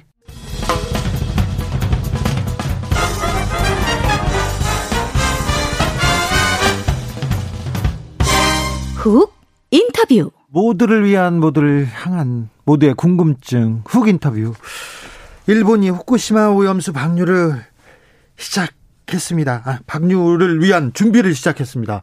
오염수 방류는 2023년부터 시작한다고 하는데 어, 이 계획에 정부는 홍보에 본격적으로 나섰습니다. 이에 대해서 민주당 이재명 후보는 근본적인 대책을 강구해야 된다 목소리를 높이고 있고요. 이제 우리 모두가 함께 고민해야 될 때가 된 것 같습니다. 장마리 그린피스 기후에너지 캠페이너와 함께 이야기 나눠보겠습니다. 안녕하세요. 네, 안녕하세요. 후쿠시마 원전 오염수 방류를 위해서 지금 일본이 척척 진행하고 있습니까? 네, 어, 아시다시피 지금 내년 6월부터요. 어, 해양에 오염수를 방류하기 위한 그 파이프 설치가 시작될 겁니다. 내년 5월부터. 네, 그리고 어, 지금 계획대로라면 2023년 4월부터는 방류를 진행하겠다라고 지금 통보를 한 상황이죠. 그러면 아무튼 내년 5월부터 방류를 하기 위한 어, 계획을 지금 시작하는 거네요. 어, 이제 그래서 지금 최근에 아시다시피 도쿄 전력에서 이 오염수를 방류했을 때 어떤 네. 영향과 피해가 있을 것인가 보고서를 발표했잖아요. 보고서는 뭐 경미하다, 별로 상관없다 이렇게 나왔죠? 네, 이제 무엇보다 지금 여기에 큰 문제가 있는데요. 이 사실 예를 들어서 우리 옆집에서 뭐 1리터짜리 독극물을 붓는다라고 했을 때그 네. 피해 영향을 알기 위해서는 1리터의 양이 우리 집 앞까지 왔을 때 어떤 영향을 나에게 미치냐가 중요한 거죠. 예. 그러니까 보고서가 정확하게 환경 영향 피해를 평가하기 위해서는 어, 실제 어떤 양의 오염수 그리고 그 안에 방사성 핵종이 얼마나 방류가 되어서 한국과 같은 인접국에 어떤 영향을 미치느냐가 명확하게 판명이 돼야 되는데 지금 보고서에는 너무나 편협한 평가 기준을 가지고 안전하다고 얘기하고 있는 거죠. 편협한 기준이라면 어, 예를 들면, 그니까, 이 오염수가 해류를 따라서 네. 인접국까지 어, 오는 거잖아요. 네. 그런데 불과 방류 지점부터 10km 반경까지만 평가를 하고 있어요. 아니요, 그거 말도 안 되죠. 네, 그러니까 평가 기준이 잘못됐다는 거죠. 아니, 바닷물이 10km만 갑니까? 그리고 무엇보다 지금 그 오염수 같은 경우에 이게 뭐 1년 장, 단기간 방류하는 것이 아니라 한 번 방류를 시작하면 최소 30년 이상입니다. 30년이요? 계속요? 네. 그런데 그 기간 동안 방사성 물질에 장기적으로 노출되는 생물들의 피해, 그리고 그 생물을 흡입하, 그러니까 생물을 먹게 됐을 때 생기는 인체 피폭 피해, 이런 것들을 전혀 고려하지 않았다는 거죠. 후쿠시마 원전 사고 때 바다로 유입된 방사성 오염물, 이 물질이 있었지 않습니까? 그런데 네. 북극해에 도달했다는 내용도 있었고 다른 나라에서 발견됐다는 예, 내용도 있었는데요. 그러니까 아주 멀리까지 후쿠시마 원전 사고로 인한 방사성 물질이 번졌다는 연구는 사실 수없이 많은데요. 그게 증명하는 바는 지금 오염수 방류를 저희가 막지 못하면 결국에 한국을 포함해서 전 세계 태평양으로 어, 이 방사성 물질들이 차곡차곡 수십 년간 쌓이게 된다는 거죠. 네. 아무튼 도쿄전력에서 보고서를 냈는데 이거 IAEA 국제 원자력 기구 같은 데서 좀 승인을 하거나 이거 평가를 해봤습니까? 아 지금은 초안 형태고요. 네. 이 보고서에 대해서 그래서 한 달간 일본 국내외 시민들에게 의견을 받는다고 어, 검토 절차를 거쳤는데 우리도 검토하고 있습니까? 네, 근데 사실 그러니까 이게 지난 12월 18일에 그 검토를 수집하는 기간이 끝났어요. 예? 근데 문제는 어, 이 환경 영향 평가 보고서라는 게 거의 200페이지에 달하는 기술 보고서예요. 네. 그러니까 일반 시민들이 그 기술적인 문건을 보고 한 달 안에 어, 어떤 의견을 낸다는 것이 거의 불가능하다. 그러니까 결론적으로 아주 형식적인 평가였다는 거죠. 네. 어, 참 그린피스에서 이 보고서 조금 그 보고서에 대해서 분석을 했습니까? 아니면 보고서 어떻게 쓰라고 이게 외치시고 그러셨잖아요. 네, 저희가 그 검토 의견 수집하기 전에요. 어, 일단은 이 분석 내용을 저희가 도쿄 전략에 직접 어, 제출을 했는데요. 저희가 주요하게 어, 지적한 문제는 첫 번째는 한국이나 인접국의 오염수 해양 방류로 인해서 어떤 피해를 입을지가 절대 명확하지 않다. 네. 거기엔 평가되지 않았다. 예. 두 번째는 말씀드린 것처럼 그 지금 오염수 안에는 64개의 방사성 핵종이 들어있거든요. 근데 이 물질들을 어 아무리 희석을 하거나 처리를 해도 장기적으로 생물에 피폭되는 부분에 대해서 그 누적 영향을 전혀 어, 고려하지 않았다. 네. 어 그리고 무엇보다 이 지금 도쿄 전력은 이 보고서에서 다핵종 제거 설비라고 하죠. 알프스. 이 오염수를 알프스를 통해서 처리를 하고 있잖아요. 네. 근데 이 알프스의 처리가 성공적으로 끝날 거라는 어떤 가정하에 이 보고서를 제출했다는 게 문제죠. 어, 재난 속보 알려드리겠습니다. 2021년 12월 24일 21시 아, 동해시 산지, 삼척시 산지, 정성군 산지, 삼척시 평지, 동해시 평지 지역에 대설주의보가 발효됐습니다. 야외 활동 자제하시고 외출 시 대중교통 이용하시기 바랍니다. 원활한 제설 작업을 위해서 도로변 도로변 주차는 금지됩니다. 동해시, 삼척시 대설주의보 나왔습니다. 또 거기 눈 온다고 그쪽으로 가시면 안 됩니다. 그거 조심하셔야 됩니다. 그런데요. 어, 오염수가 방류될 경우 실질적으로 우리한테는 어떤 영향을 미칠까? 이게 가장 중요한데요. 어, 최근에도 중국 청와대에서도 네. 어, 그 지금 오염수 해양 방류를 할 경우에 그 안에 들어 있는 삼중 수소가 어, 불과 1년이 안 돼서 한국으로 돌아 한국까지 온다는 결과를 최근에 또 발표한 거가 있거든요. 네. 그러니까 결과적으로 후쿠시마 원전 사고 후에 수년간 어떤 어업 활동도 할 수 없었던 네. 그 일본 어업 그게 미쳤던 그 경제 사회적인 피해가 한국에게도 올 수 있다는 거죠. 그러니까 네. 그건 굉장히 즉각적인 겁니다. 두 번째는 그 해류를 통해서 오염이 되는 그 생물들이 우리 식탁에 올라왔을 때 우리에게 어떤 영향을 미칠지에 대해서 전혀 방어할 수 없는 기제로 움직인다는 거죠. 네. 2123님께서 장마리 캠페인너 오랜만에 출연하셔서 반갑습니다. 자주 주진우 라이브 출연해서 후쿠시마 원전 소식 들려주세요. 얘기합니다. 아, 도쿄 전력의 분석처럼 정말 낙관적으로 정말 뭐 기술적으로 이렇게 다 좀 처리를 하면 바다에 영향이 없을까요? 아, 그런데 이 보고서나 어떤 평가가 중요하다기보다는 실질적으로 우리가 어, 오염수를 해양에 방류하는 것이 정말 불가피한가를 논의해야 되거든요. 예. 그런데 이 환경 영향 평가서를 낸다든지 실시 계획서를 내면서 IAEA와 오염수 해양 방류는 처리하면 안전하다고 요구하는 이유는 어, 방류 기술이 합리적으로 성공할 거라는 전제가 있으면 이건 방류할 수 있다. 이렇게 몰고 가는 거예요. 그러니까 결국 우리가 초점을 맞춰야 되는 것은 오염수를 해양에 방류하는 게 과연 불가피한 건가? 피할 수 없는 일인가? 기술로 기술로 다른 방법을 낼 수도 있을 거예요. 돈이 좀 들지만. 그러니까 저희는 그린피스는 지속적으로 장기 저장을 하면서 최신의 기술로 오염수를 최대한 안전하게 처리할 때까지 계속해서 해양에 방류하거나 어떤 환경에 유입시키지 않도록 하는 것을 대안으로 충분히 이용할 수 있다라고 주장하고 있는 겁니다. 우리 정부 외교 당국에서는 잘 효과적으로 잘 대응하고 있습니까? 어, 우선 굉장히 신속하게 반대 의사를 밝히고 있는데요. 네. 이제 무엇보다 저희가 앞서도 계속해서 반대 의사를 밝히거나 정보 공개를 청구한다거나 이제 이런 행위를 해도 그것이 일본 정부가 진행하는 절차들을 방해하거나 막지 못하고 있잖아요. 네. 결론적으로 그린피스가 제안한 바처럼 국제법적으로 우리가 인접국의 권한을 주장할 수 있는 그 준비가 되어야 하는 것이죠. 일본 내 여론은 어떻습니까? 어, 굉장히 긴 어려운 보고서였음에도 불구하고 수백 건의 반대 의사가 접수가 됐는데 특별히 어민들이나 그 지역 사람들은 다 반대하고 있다면서요? 뭐 꾸준히 반대하고 있고요. 사실은 네. 그런 그 지역 내의 반대가 지금 2023년 6월부터 뭐 4월 6월부터 방류한다는 일본 정부의 계획을 상당히 지연시킬 것으로 예상은 됩니다. 네. 클래시쿠스님께서 정말 이웃나라를 생각하면 이럴 수 없습니다. 어업에 종사하시는, 종사하시는 분들 답답할 것 같습니다.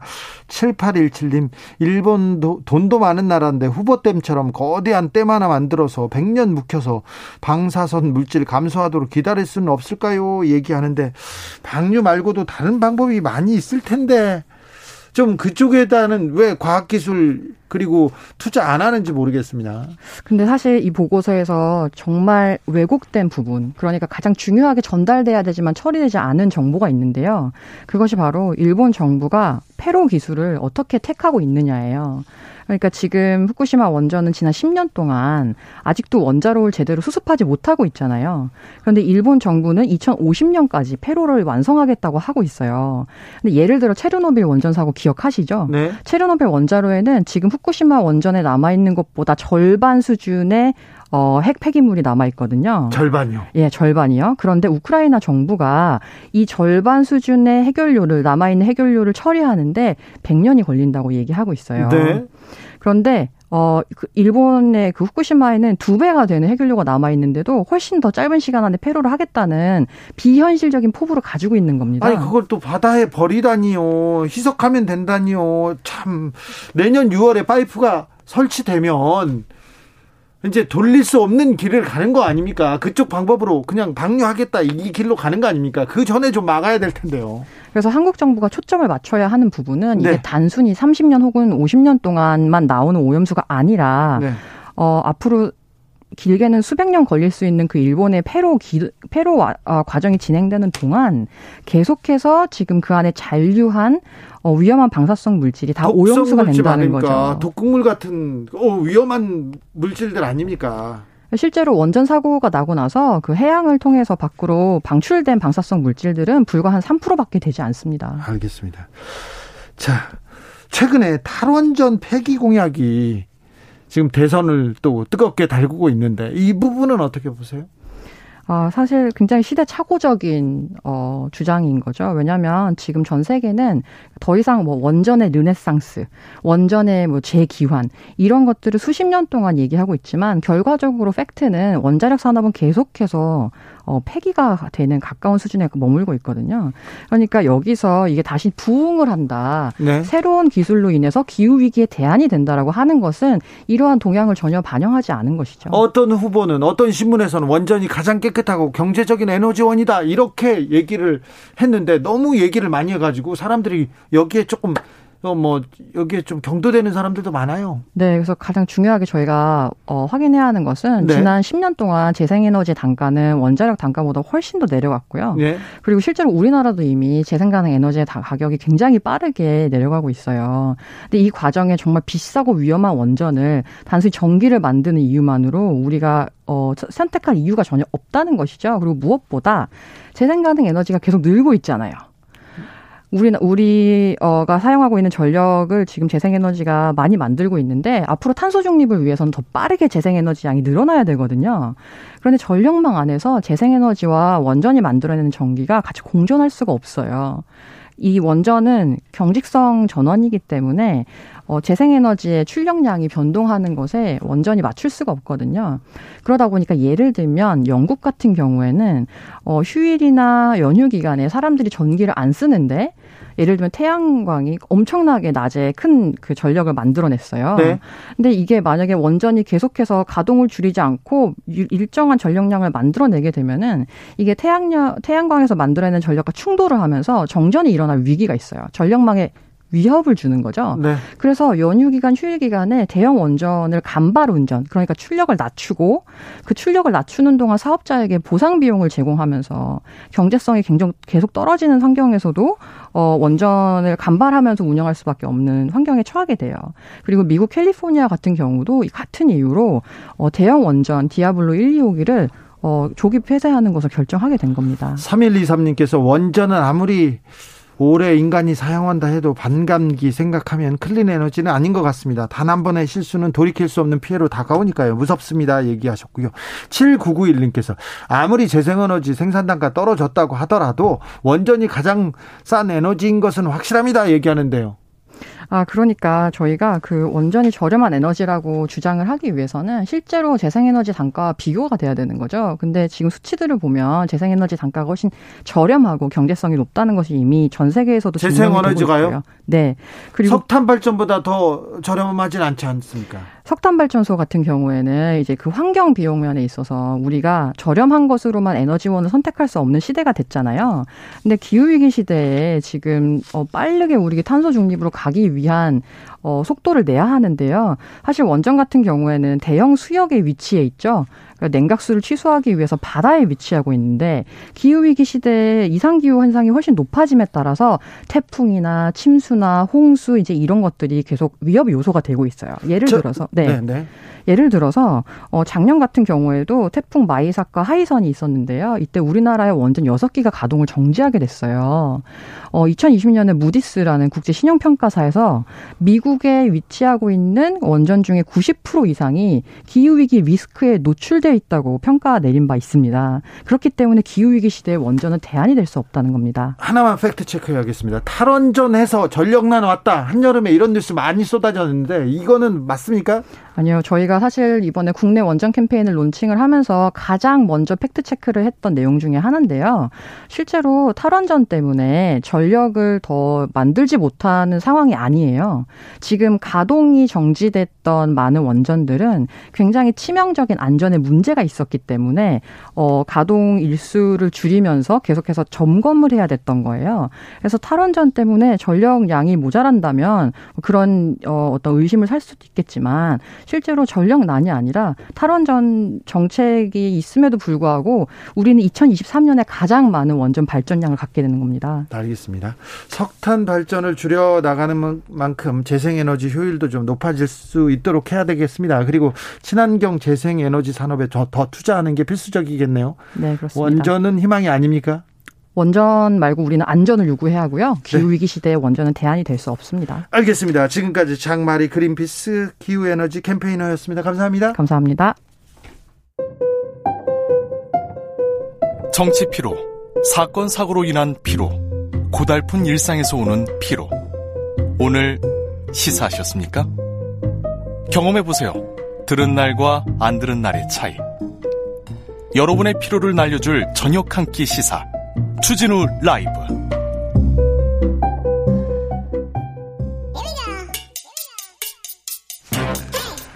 뉴스를 향한 진지한 고민 기자들의 수다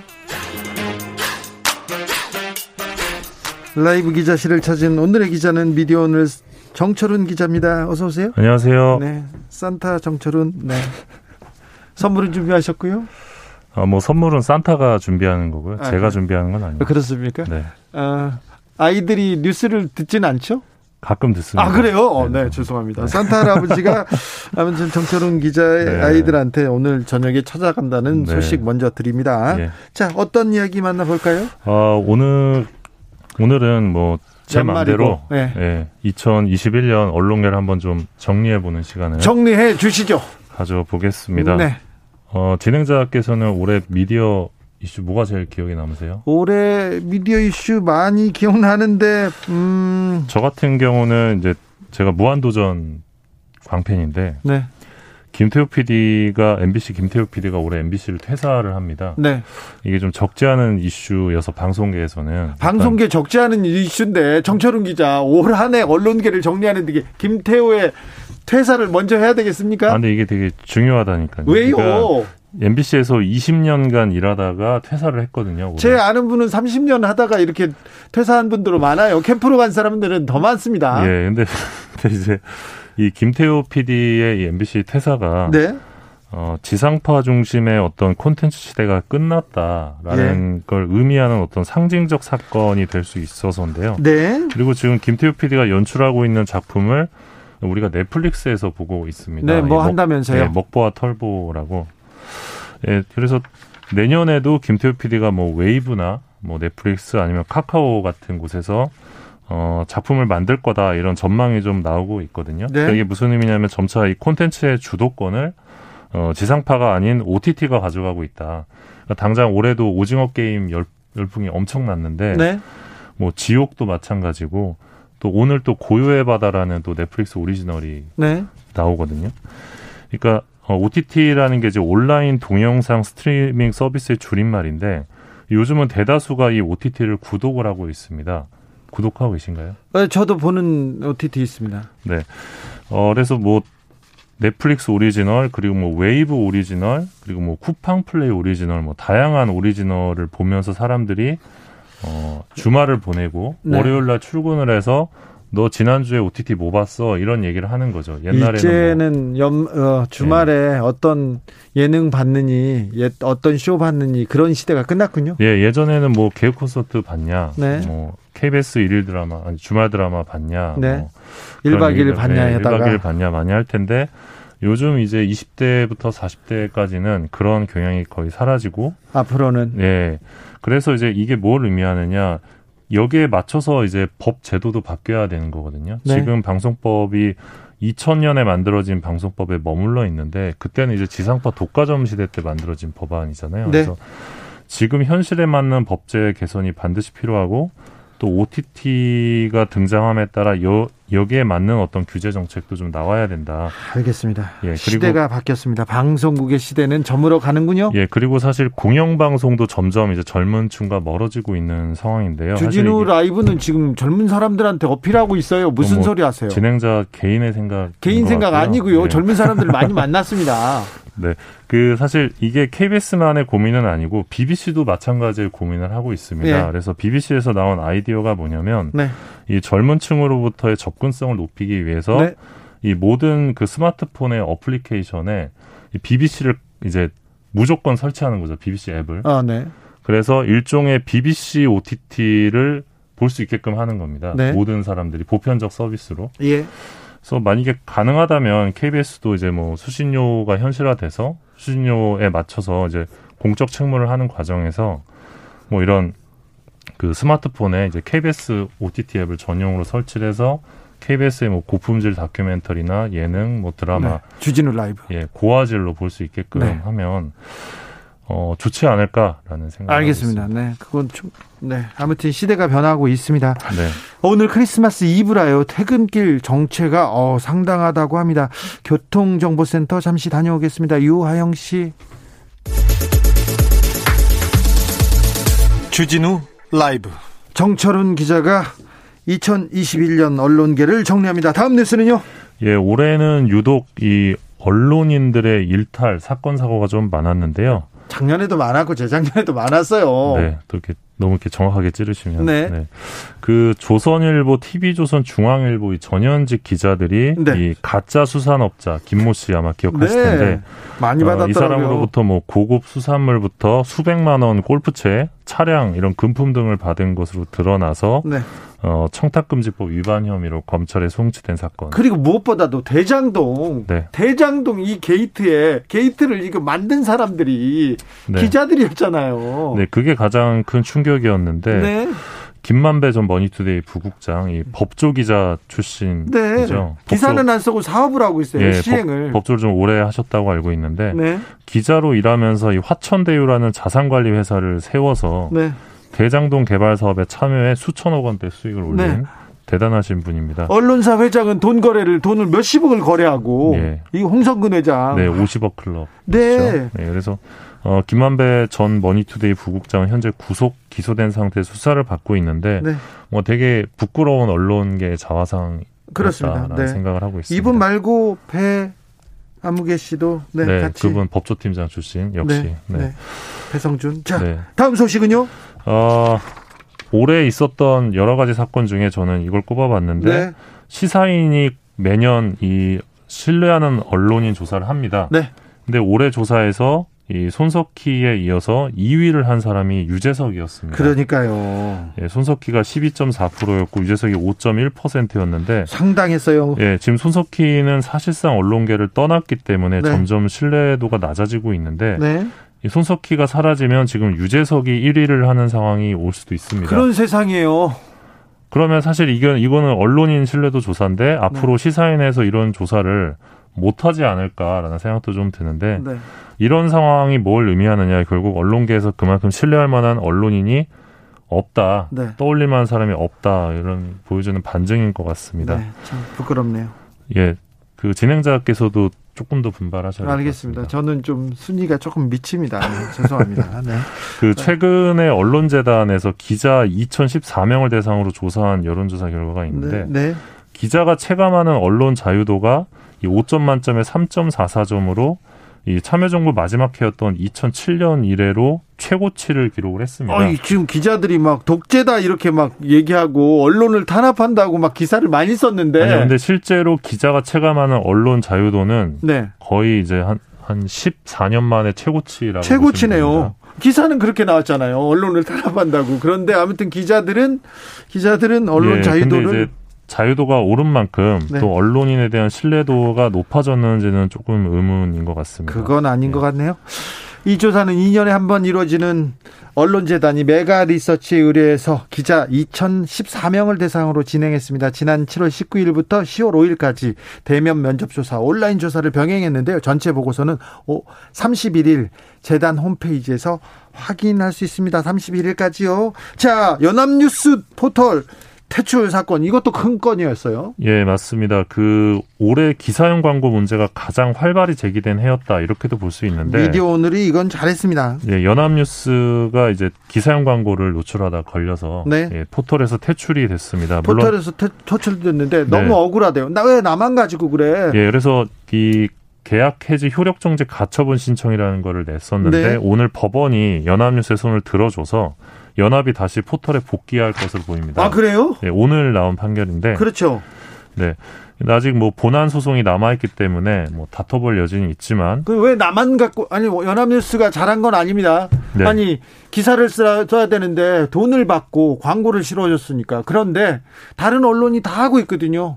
다른 언론 조선일보는 더 많이 하는데 왜 난 마음만 가지고 그래? 다른 언론 더 많이 해 이렇게 얘기하지 않습니까? 예, 뭐 아무튼 그래서 기사형 광고에 대한 어떤 경각심을 일깨웠던 한 해였다는 생각이 들고 네. 동시에 탈 포털, 그러니까 언론이 포털에서 벗어나야 한다 이런 논의도 좀 활발해졌던 해였던 것 같습니다. 자, 다음 뉴스는요?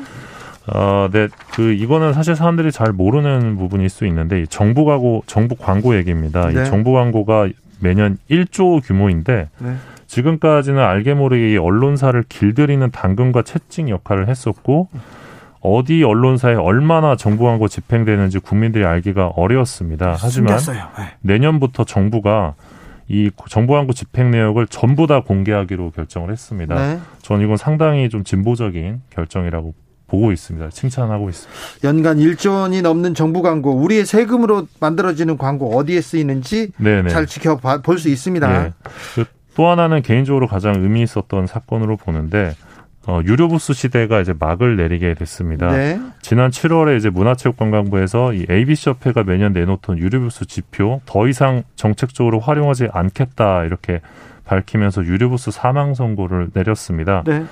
어, 앞으로는 그래서 열동률 이게 다음 주쯤에 나오는데 열동률을 통해서 정부 광고 집행 기준을 이제 마련할 예정이고요. 네. 어, 이번 사태를 계기로 해서 신문지국에서 보지도 않은 신문을 찍어내서 바로 이제 폐지로 직행하는 그런 현실이 좀 적나라하게 드러났었고요. 동남아로 수출하는. 네. 그리고 부풀려진 어떤 유료 부스 영향력을 가지고 장사를 해왔던 신문업계 광고비를 부풀렸죠. 예, 그런 도덕적이지 못하고 저열한 방식의 영업 활동. 예, 경종을 울렸던 사건이 아닌가 생각을 하고 있습니다. 현재 경찰 수사 중인데 경찰은 네. 언론에 대해서는 제대로 수사하는 것을 본 적이 없습니다. 네. 네. 본 적이 굉장히 드뭅니다. 네. 네. 마지막 소식은요?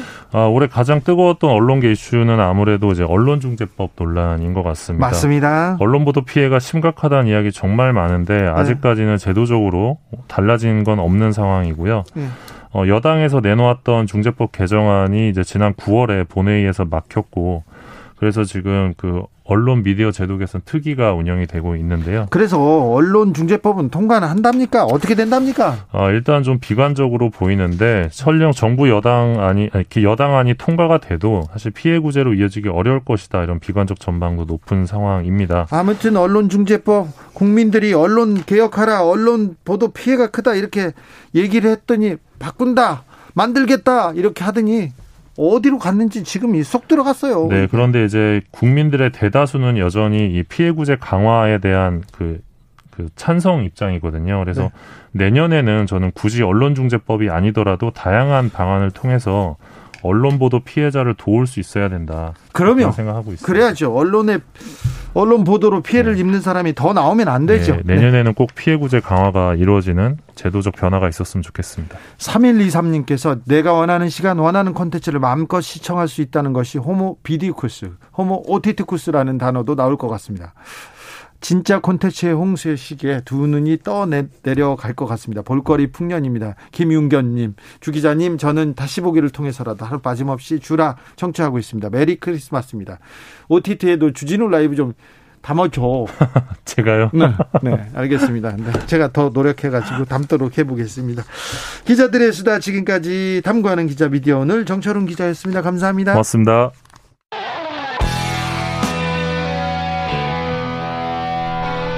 스치기만 해도 똑똑해진다. 드라이브 스루 시사 주진우 라이브.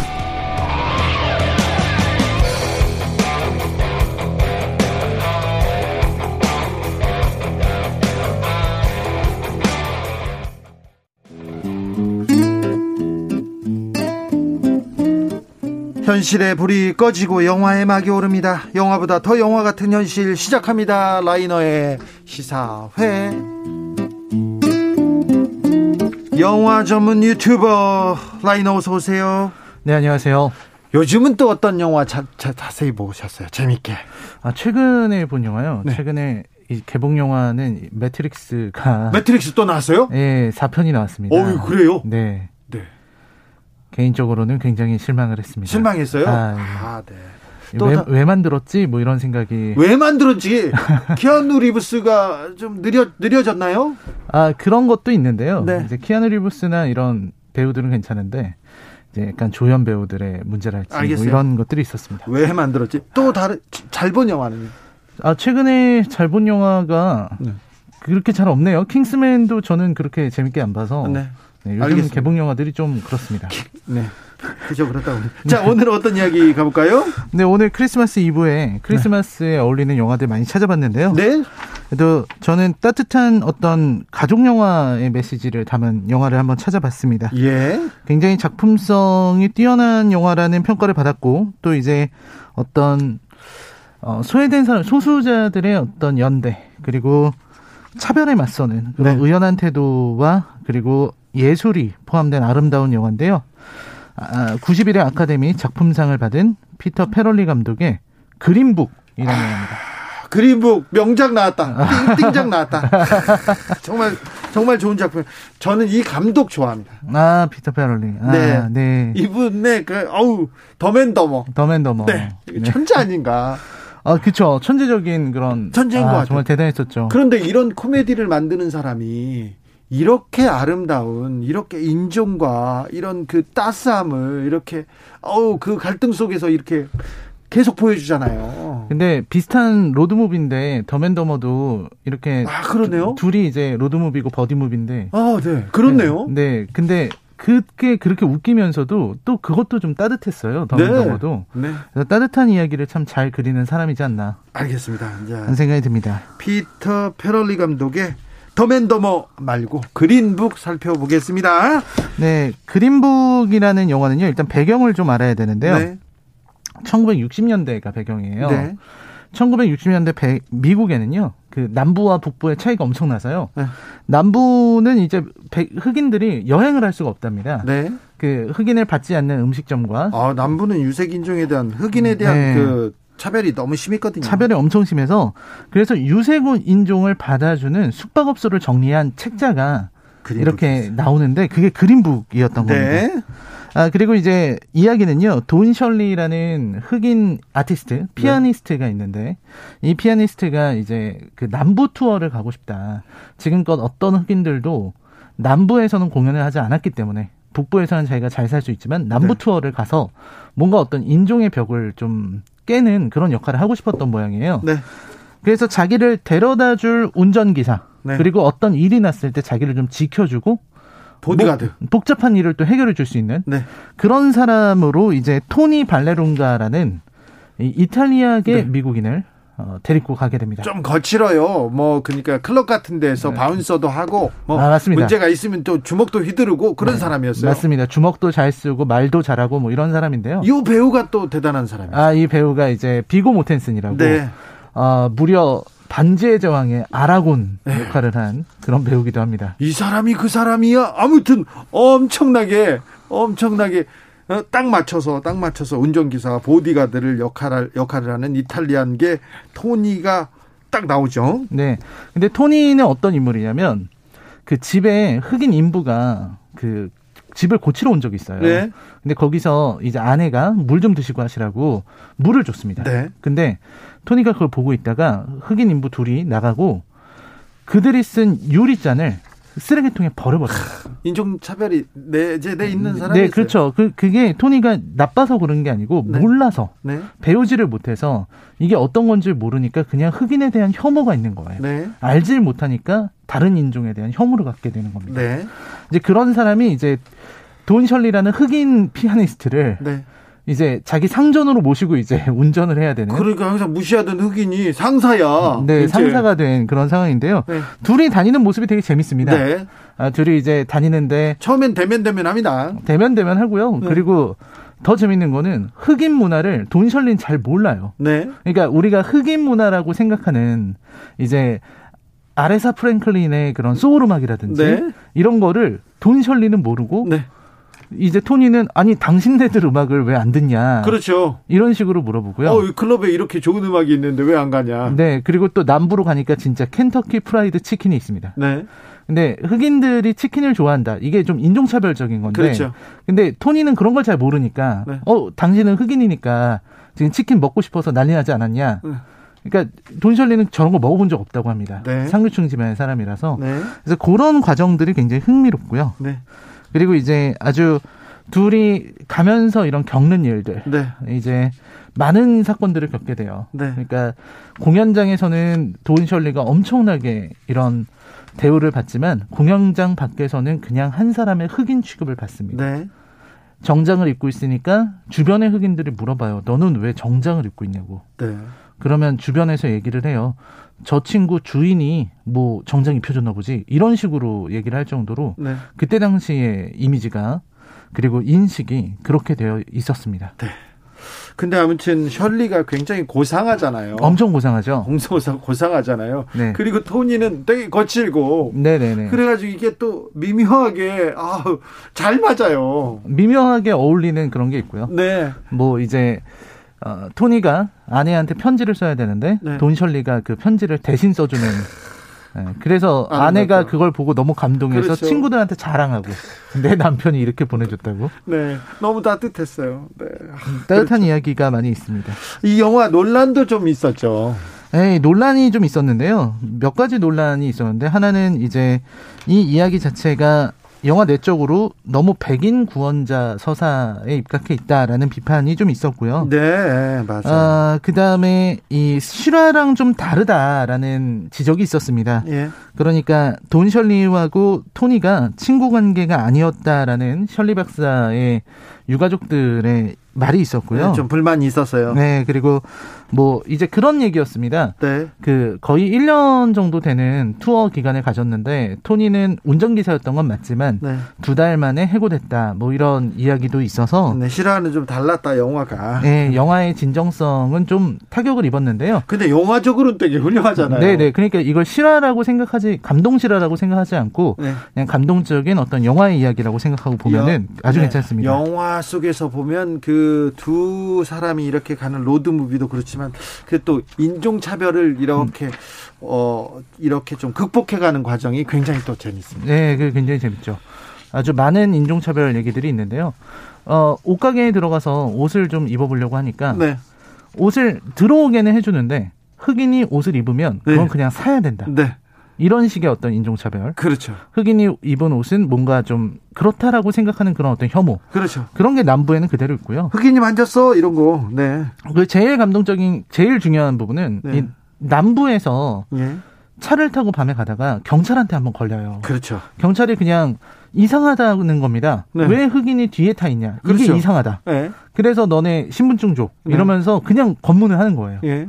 그래서 토니가 그거를 따지니까 그 신분증을 보고 이제 이탈리아인이라고 차별을 합니다. 네. 너는 백인인 줄 알았는데 사실은 이탈리아 사람이네. 네. 이러면서 이탈리아계에 대한 비, 그 인종 차별을 하니까 토니가 참지 못하고 주먹을 날려요. 그렇죠. 그리고 나서 나중에 풀려나고 나서 돈 셜리가 화를 내면서 나는 매일매일 이런 인종차별을 당하고 사는데 네. 당신은 살다가 한 번 그 말 한마디를 못 참아서 주먹을 날리냐고. 그렇죠. 그런 얘기를 하는 장면도 인상적이고요. 네. 그러다가 다음번에 또 시간이 한참 지나서 둘이 또 경찰에게 걸립니다. 그렇죠. 근데 이때 엄청 긴장하게 되는데요. 근데 그 사람은 이제 나오라고 해서 타이어에 펑크가 났으니까 네. 교환하라고 도와주겠다고 하고 교통 정리를 해줍니다. 네. 이 차이가 왜 일어나는 거냐면요. 북부로 온 거예요. 네. 그러니까 같은 경찰이고 같은 상황인데 이 북부와 남부가 그렇게 인식의 차이가 다릅니다. 네. 그런 어떤 그때 당시의 인종차별과 어떤 인식의 문제 알지 못하니까 혐오하는구나 라는 걸 저는 배웠습니다. 네. 김희용 님께서 바로 VOD VOD 구입했습니다. VOD는 이거 신청해 가지고 돈 내고 신청해서 보는 거죠. 네네. 네, 알겠습니다. 김경숙 님, 정말 따뜻한 영화예요. 집중이 저절로 돼요. 네, 담비님께서 아들이 권해서 보았던 보았는데요. 많은 생각에 잠기게 했던 영화입니다. 모든 사다, 사람들에게 다 같이 차별 없는 행복한 사회가 되었으면 하루 빨리 그리 되기를 기원합니다. Merry Christmas 얘기했고요. 1902님, 저도 그린북 봤어요. 아쉽게 없어진 서울 극장에서요. 유색 인종, 못 배운 사람, 가난한 사람 다 자유가 뭔지 압니다. 알죠. 그렇죠. 그러면 그냥 그렇다고요. 주, 주진우 라이브 화이팅. 예, 알겠습니다. 자, 셜리는 피아니스트입니다. 그리고 음. 셜리가 연주하는 노래, 그리고 셜리가 클럽에 가서 만났던 노래들 다 음. 이게 음악에 많은 의미가 좀 있죠. 네, 음악에 굉장히 많은 의미가 있는데요. 사실 이게 이 영화를 자세히 보시면 돈 셜리가 이 투어를 도는 동안에 피아노를 치는 장면이 잘 안 나옵니다. 네. 피아노를 치는 장면은 안 나오고 공연을 가고 공연이 그냥 끝나는 장면이 나와요. 예. 그리고서 이제 환호를 받는 장면만 나오는데 네. 이 영화에서는 거의 마지막 부분에서 처음으로 피아노를 연주하는 장면이 온전하게 나와요. 네. 근데 그때 이제 이 예술에 대해서 돈 셜리가 가지고 있는 생각이 드러나게 되는데요. 자기는 클래식 음악을 하는 사람이고 클래식을 하고 싶었는데 이 재즈 음악을 하게 된 이유가 흑인이기 때문이다. 네. 라는 얘기를 해요. 네. 그리고 차에 타고 가면서 이제 그 토니가 당신이 그렇게 잘 치냐 물어보니까 네. 쇼팽은 이 세상에서 나만큼 잘 치는 사람이 없다. 네. 이렇게 얘기를 했거든요. 예.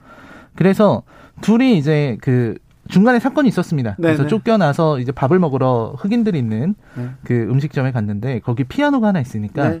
토니는 토니는 잘 모르잖아요. 네. 그러니까 그냥 쉽게 얘기할 수 있는 거예요. 가서 피아노 좀 들려달라고, 네네. 쳐달라고. 근데 그 전에 이 돈셜리라는 사람은 절대 스타인웨이라는 피아노가 아니면 치지 않습니다. 그렇죠. 네, 그런 자부심 있는 사람인데 네. 동네 그 클럽에 있는 조그만 남 아주 낡은 피아노를 치라는 거예요. 네, 조용필한테 야 저기 마이크 있으니까 노래 불러봐 이런 거랑 비슷한 거예요. 그렇죠, 그렇죠. 네. 근데 친구 부탁이니까 네. 가서 이제 흔쾌히 쳐주겠다고 합니다. 네. 그때 이제 그 유 컵이 하나 올려져 있고요. 네. 피아노에 거기에 술이 좀 있었어요. 네. 근데 그거를 이렇게 딱 내려놓는 장면이 그렇게 우아합니다. 그렇죠. 자신의 어떤 그 음악인으로서의 자부심에 이런 컵을 용납할 수 없거든요. 그리고 이 장면은 아까 처음에 제가 얘기했던 토니가 컵 두 개를 버리는 장면이랑 이상하게 오버랩이 돼요. 라이너 아, 디테일이 또 컵을 또 거기서 또 야, 네. 네. 그렇습니다. 그리고 네. 이때 치는 곡이 바로 쇼팽의 에뛰드 예, 이게 아마 11번이라고 되어 있는데 연습곡 25, 11번 겨울바람이라는 네. 곡인데 네. 그 곡이 아주 아름답게 나오죠. 이 피아노, 이 음악을 들으면서 토니는 셜리한테 조금씩 조금씩 물들어갑니다. 아 감동합니다. 네, 어, 표정이 아주 감동한 표정이죠. 네, 그렇죠. 크리스마스인데 이 작품을 고르는 이유는 뭘까요? 저는 마지막에 이제 셜리하고 음. 토니하고 헤어졌잖아요. 네. 그런데 이 토니가 토니를 토니를 셜리가 이 흑인 피아니스트가 셜리를 그리워합니다. 그러면서 음. 연락을 하다가 연락을 해서 집에 가잖아요. 네, 집에 찾아오죠. 근데 집에 갔더니 토니의 부인이 따뜻하게 이렇게 안아주는 안아주고 밥을 같이 먹는 네, 네, 크리스마스. 아유, 네. 그거였나요? 네, 바로 그겁니다. 네. 그 따뜻함. 네. 그리고 어떤 이런 남 타인을 이해하는 거에 대한 메시지를 갖고 있어요. 네. 처음에는 그렇게 흑인을 혐오하던 토니도 네. 돈셜리를 만나고 나서는 전혀 다른 사람이 됐잖아요. 네. 사실 이 주진우 라이브 듣는 청취자분들이 네. 요즘 워낙 또 정치적 이슈가 많고 이래서 좀 지쳐 있으실지 모르겠다는 생각이 들어가지고 네. 이럴 때 우리가 어, 서로를 미워하는 것보다는 네. 서로를 좀 이해하고 사랑하고 좀 안아주는 네. 네, 그런 연휴를 보내셨으면 좋겠다는 생각에 그러면 싸울 땐 싸우고 또 안아줄 땐 안아줘야 되는 거 아닌가 하는 생각을 해봤습니다. 증오보다 사랑이 훨씬 힘이 큽니다. 2587님께서 저는 두 번이나 봤는데요. 두 번 다 감동이었습니다. 음. 설명 들으니 다시 보고 싶어지네요. 저도 다 보고 다시 보고 싶습니다. 6897님, 주디 그냥 고맙습니다. 매트릭스보다 주디가 재밌습니다. 오, 주라가 재밌다고요? 감사합니다. 6540님, 크리스마스에는요, 로만 폴란스키의 Rosemary Baby 꼭 보세요. 명작입니다. 좋습니까? 아, 네. 로만 폴란스키가 천재이긴 하죠. 아, 그렇습니까? 네, 약간 천재감... 사람이 논란이 있어서 그렇죠. 네. 네. 천재 네, 그렇죠. 네. 그렇긴 합니다. 사람이 논란이 있어서. 자, 그린북 OST 들으면서 우리 라이너 보내 드리겠습니다. 오늘 라이너의 작품은 그린북이었습니다. 꼭 보고 싶습니다. 감사합니다, 라이너. 네, 고맙습니다.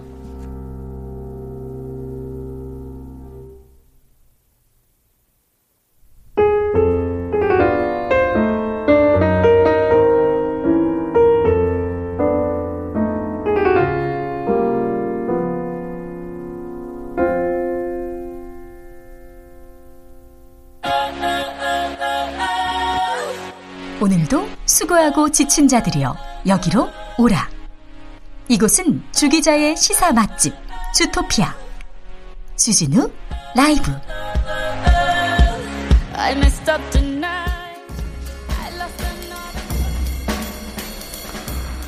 느낌 가는 대로 그냥 고른 뉴스 여의도 주필.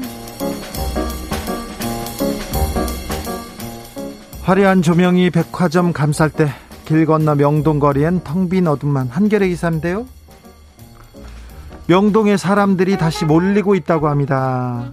명동 성당과 한 백화점 앞에 사람들이 사진 찍기 좋다고 해서 크리스마스 장식이 화려하다고 해가지고 젊은 연인들, 친구들, 가족, 사람들 많더라고요. 많더라고요. 네. 그런데요. 예전에 연말에 크리스마스 때 다 명동 나갔습니다. 왜 그런지는 모르겠어. 다 나가. 일단 나가 봅니다.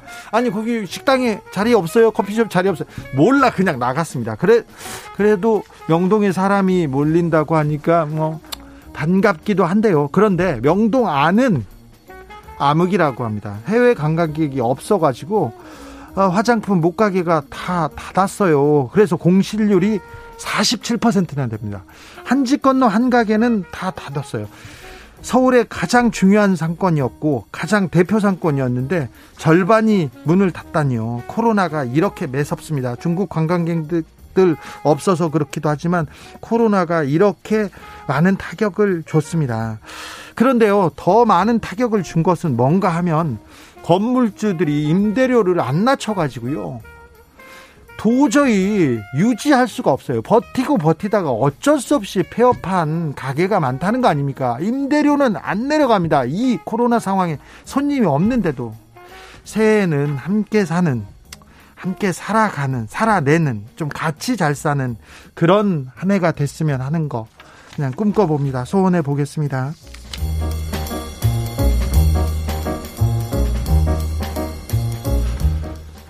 올해 크리스마스 인기 선물은 NFT 뉴시스 기사입니다. 올해 그 영국 콜린스 사전이라고 그 사전에서 올해 단어가 NFT였습니다. 대체 불가 토큰. 그러니까 이제 대체 불가능한 토큰 이런 얘기인데요. 그래서 크리스마스 선물로도 이렇게 NFT를 주는 사람이 있다고 합니다. 캐나, 캐나다 토론토에서 알렉스라는 친구는 여자친구한테 어떤 선물을 줄까 고민하다가 사진 원본을 어, 사서 디지털 자산 NFT 형태로 만들어진 그런 어, 작품을 200달러 주고 샀어요. 20만 원 넘는 돈 주고. 그래서 여자친구가 가상이 아닌 손에 잡히는 선물을 더 좋아할 것이라고 생각해서 사진을 인쇄해서 포장해 선물해 주면서 야, 이거 NFT야 그렇게 선물했더니 좋아했다고 합니다. 그런데 다른 친구들은요. 다른 친구 에밀리는요. NFT로 된 선물을 준다고 하니까 아니야 싫어. 나는 좀 의미 있는 거 진짜 선물 손에 잡히는 거 이렇게 갖고 싶어. 그래가지고 에밀리는 난 싫다. 이렇게 얘기했다고 합니다. NFT가 대세가 될 것도 같고요. 내년에는 더 아, 경제 단어로 계속 올라올 것 같습니다. 아, 그러니 NFT 공부는 조금 하기 시작해야 될 것 같습니다. 아무튼 NFT를 주든 뭐 하든 오늘 밤에 산타 할아버지는 오시겠죠? 네, 꼭 오실 겁니다. 전 기다릴 겁니다. 네. 여러분도 기다리세요. 오사공호님, 주 기자님 어제 공개 방송 무척 즐거웠습니다. 사실 래퍼 원슈타인이 누군지도 잘 몰랐습니다. 그런데 우리 집 중학교 초등학생 두 남매가 무척 좋아하더라고요. 사인도 못 받고 함께 사진 촬영 못해서 아쉽지만 그래도 제가 행복했으니 괜찮아요. 감사합니다. Merry Christmas 얘기합니다. 엘라 피츠제럴드 Rudolph the Red Nosed Red Reindeer 들으면서 어우 Red Nosed Reindeer 어우 어려웠습니다. 들으면서 전 여기서 인사드리겠습니다. 오늘 돌발 퀴즈의 정답은 산타클로스였습니다. 내일 오후 5시 5분에 저는 주진우 라이브 스페셜로 돌아오겠습니다. 지금까지 주진우였습니다.